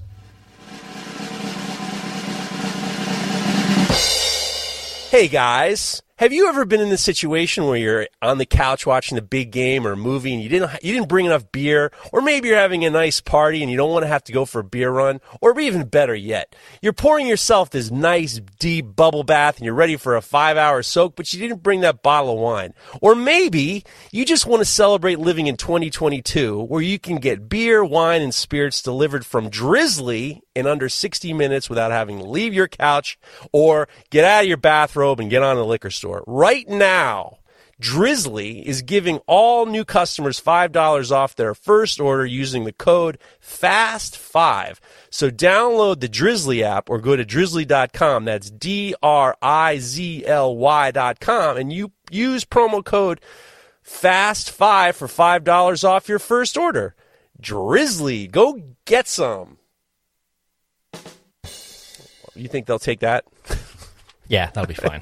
that'll be fine. I was Go get some. I like it. What, what was the other? Get sand some paper. If you're gonna sand us some paper, get some drizzly. I don't know. We'll see. If they accept it, then they accept it. Yeah, no, it'll be fine. Be fine. That's all in it. They probably won't even listen. Let's face Yeah. it. I wanted to. Yeah. I wanted to do like a bubble bath. I was trying to looking for that connection. The listeners are like, Mm. "Oh, that's a knife talk thing. Who's who's lying in the bath for five hours?" Craig, Craig. Craig, Craig Lockwood in his bathrobe. You know, I still haven't had this bath yet, um, and it's there. It's waiting. It's waiting. You had a, uh lot of you had a lot of the mixed messages in regards to bath. One guy told me that I have it wrong and you have it right and that I should learn how to love a bath. And then there was another guy who was just like, "Craig's crazy. You sit in a bath for 5 hours? That's crazy." So it's a very divide our listenership is very divided on baths. Yeah, yeah. I've, I've the problem. is I've gone for so long without one, and I love them so much. So yeah, I, I'm building this this first one up. It's, it'd be like losing my virginity. Jesus Christ. Pop in your like cherry again. Do you have like a it'll be over in minutes. It'll be a mess oh, everywhere. Oh God! Jeez, speaking of drizzly, Jesus, do you have like a like a pillow you're on in the bed? I would think that Oh no, those. No. I would think that you could get some some some more comfortable on a, in a bathtub if you're going to be in there for a while. Well, we've got like yeah, it's quite an awesome bath that we've just got. So you know, big roll top thing. So it's it's pretty comfortable. It's massive, you know, so you can stretch right out. So. Oh yes, I can't wait. Craig, But um, Craig, in your kitchen, do you have a faucet over your stove? I don't, and that's something that I really did want. But we've got a um like an island. Oh, okay. Yeah. But the, yeah, those those those those pot um, faucets or s- uh, taps, as we call them over here. It, it's it's only maybe six months ago I'd realised that they were a thing. Mm. I kept seeing them in other people's like videos, and I was like, that is such a cool What is it? idea. You know, for you know for pasta and so. It's basically a tap above your stove. So if you're filling up a pot with water, Yeah, instead there. of having to, You don't have to, you lug know- it over. Yeah, You just fill it yeah. right there on the It's stovetop. Really nice idea, but yeah, we're, our house is on an island, so it's it's it's yeah, it'd be awkward. gotcha. so- I wish I had an island. I wish I had an island so bad. I would Mm. love. uh, You know who's got a? If you watch the Jacques Pépin videos, his kitchen is laid out perfect. Oh yeah. Oh, I love so island. perfect. I love his kitchen. His kitchen is awesome. So that's I mean that's the idea is is to have that island so you can like when you're entertaining people, you're not like you don't have your back to them. You know. Yeah. Well, I mean, previously in in the the other house that we had, we had an island put in there, and we'd spend we we'd have a dining table and stuff as well, but we would never use it. Everybody would just always sit at the island, whether you're just having a drink or just having a chat, you know. And I could be cooking at the same time. It's it's it's perfect. So this time, because we were you know designing it all from scratch, it's perfect. So there's an island there, and you know the oven's there, and the hobs on top, and uh, the, the fridge is you know just sort of just to my left, and there's a sink just behind. Everything is like within like a meter and a half. Everything you need. You know you don't have to move anywhere. It's perfect, and um, yeah, just lots of storage right at hand. So yeah, it's it's pretty cool. So yeah, I'm really looking forward to uh, using it. Well, we've gone. Um, this is boring as hell for anybody, um, but we went for induction um, hobs Oh, yeah. this time which um, I've only used at my sister's house, and I loved it because it's like instant. It's just like, phew. so yeah, it'll be interesting to you know to use that more They're often. trying to push. so, people are yeah, trying to push for that because it's a little bit more, you know, energy efficient, energy efficient. But also, Yeah. propane apparently is not. You know, gas is not good for you. Burning gas in your house No, is not good for you. So Yeah. there's a lot of people saying that you know induction is the way to go, especially for. Uh, actually, I was listening to a podcast about how the restaurant industry can fix a lot of like ecological problems, and one is is going into induction. Interesting. but I don't know. I don't know about it. I wish uh, my wife. I'm, I'm psyched 'cause once we get out of once we get my kid into college. I mean, Hillary and I start to look for a new place. Where she's just like obsessed with getting a really nice. The whole place is gonna be wrapped around the kitchen. Like the kitchen is gonna be a huge yeah. part of wherever we pick. So uh, I'm pretty psyched about that. Nice. yeah. Do you think you guys will stay in the same town, or are you gonna? Uh, you know, I mean, your I, mom's there. I now, like right? the area. I like the area. I like being. I, my proximity proximity to the city is great. Um, so I, I can see myself being in the same area. I mean, you know, we, we, we look at places every so often, and they're all in the in, this, in the same vicinity. You know, so I'm not. Pl- we're not planning on going far. Do you have any interest of having your shop at your home? Like Uh, I like property? a sh- I like a shop. I, I mean, ultimately, I do like Or having studio. a separate shop. I definitely would love to have like uh some play, you know, dedicated sculpture place for me. You know, some yeah, definitely, I would love that. But having fader knives off premises from the house is nice too because I'm much more focused. So, Sure. Yeah. What's it like over there? Like, prices have they gone crazy over the last couple of years? Yeah, a couple of maker friends of ours are actually moving up, kind of looking towards where we are. We're we're far enough from the city that the prices are better. It's on, it's pretty close to the city, and you know most people are not having to do as much. You know, they're not having to do as mm. much in the city, so it makes a lot more Yeah, sense. But the yeah. prices are crazy. It's still it's still it's not as crazy it was like a year and a half ago, but you know there are deals to be mm. had if you, people are running fast and people are paying with cash. So it's kind of a crazy. We're time. finding we're finding everything. Prices have gone not just houses, but like everything. Prices just gone crazy. Yeah. You know, especially now we've been renovating, obviously, so you know materials for stuff. And the thing is, these prices are never going to come back down, are they? You know, they've had to raise, you know, prices of steel and wood and all the rest. of it. gas. Nobody's going to take those prices back down. It's it's crazy. Yeah, there was an article recently in Seattle, or the east side of Seattle in Bellevue. Somebody paid a million dollars over asking for property. And it Yeah. just doesn't make sense to me. That doesn't compute. I know a realtor on the uh, on the out on the North Fork of Long Island, and people are going like yeah, hundreds of thousands of dollars over asking price, and Yeah. bidding wars are being insane, and it, and people are paying in cash, and they want to get away from the city, and they want to, you know, most people can work from home now. You know, you can. Yeah, that's the thing. You yeah. don't have to I be. think big, big cities, you know, London and I'd imagine New York and all the rest of it. That you know, people are going there and they're spending a fortune on maybe you know renting a small apartment or flat or something to work and think right, we'll do a few years, then we'll get out, earn the money, then get out. But people will need to do that because everybody's working from home, and you know, some of the huge companies that my wife works for, um, where she does you know sort of contracts for you know big corporate corporations, that kind of thing. They're all closing down their offices. So you know this this whole property thing in big cities. I think people are just like, why would we pay that amount to be in a city when we don't need to? You know, we'd be somewhere else with a bit of space. Um, but what that does mean is everybody's thinking the same thing, so eh, prices go up there as Now, well. You know, I'm sorry to interrupt you, but your volume went from very, very low to very, very say loud. something too. So, are you? Is your face? Is your mouth pointing towards the microphone?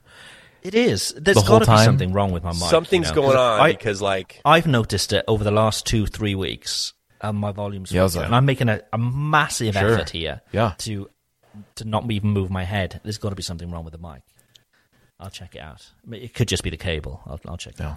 out. That's what I was thinking. I was like, maybe he he's facing the mic, but just happens to like talk slightly pointed off mic. I don't know. They all come to goes- me. They all go straight to me, and they're like, "What's going on over there?" You know, they, Now I've noticed it when I'm doing the edit. I've noticed the last few weeks it's been it's been pretty bad. So maybe I'll just change the cable first and see what's see what's going on. Everybody, we're working on it. yeah. and look Yeah. how good. Listen how Iterative good you guys. Listen how good Mareko sounds. He, everybody, we sound reliable good. Everybody, connection. we got we sound good. We're we're able no problem, no technical problems. So we're able to focus on having a good time. So let's get the fuck out of here. Have a couple fingers. There we go. so what's this? What's this one going to be called? We need a good title. What's that come up with? A bit of a finger. I mean, we, we, I, at some point we're gonna have to we're gonna have to you know account for our you know some of our you know titillation. You know what I'm saying? Maybe we should back it off a hair. We don't want it to be like you know. Yeah. It, sex sells. Well, That's all I'm I saying. guess so. We'll see. Anyway, All right. bye for now. Have a lovely Sunday, both, and I shall speak to you both very Bye. soon. See ya. Bye. This show is brought to you by The Makery, the podcast network for makers.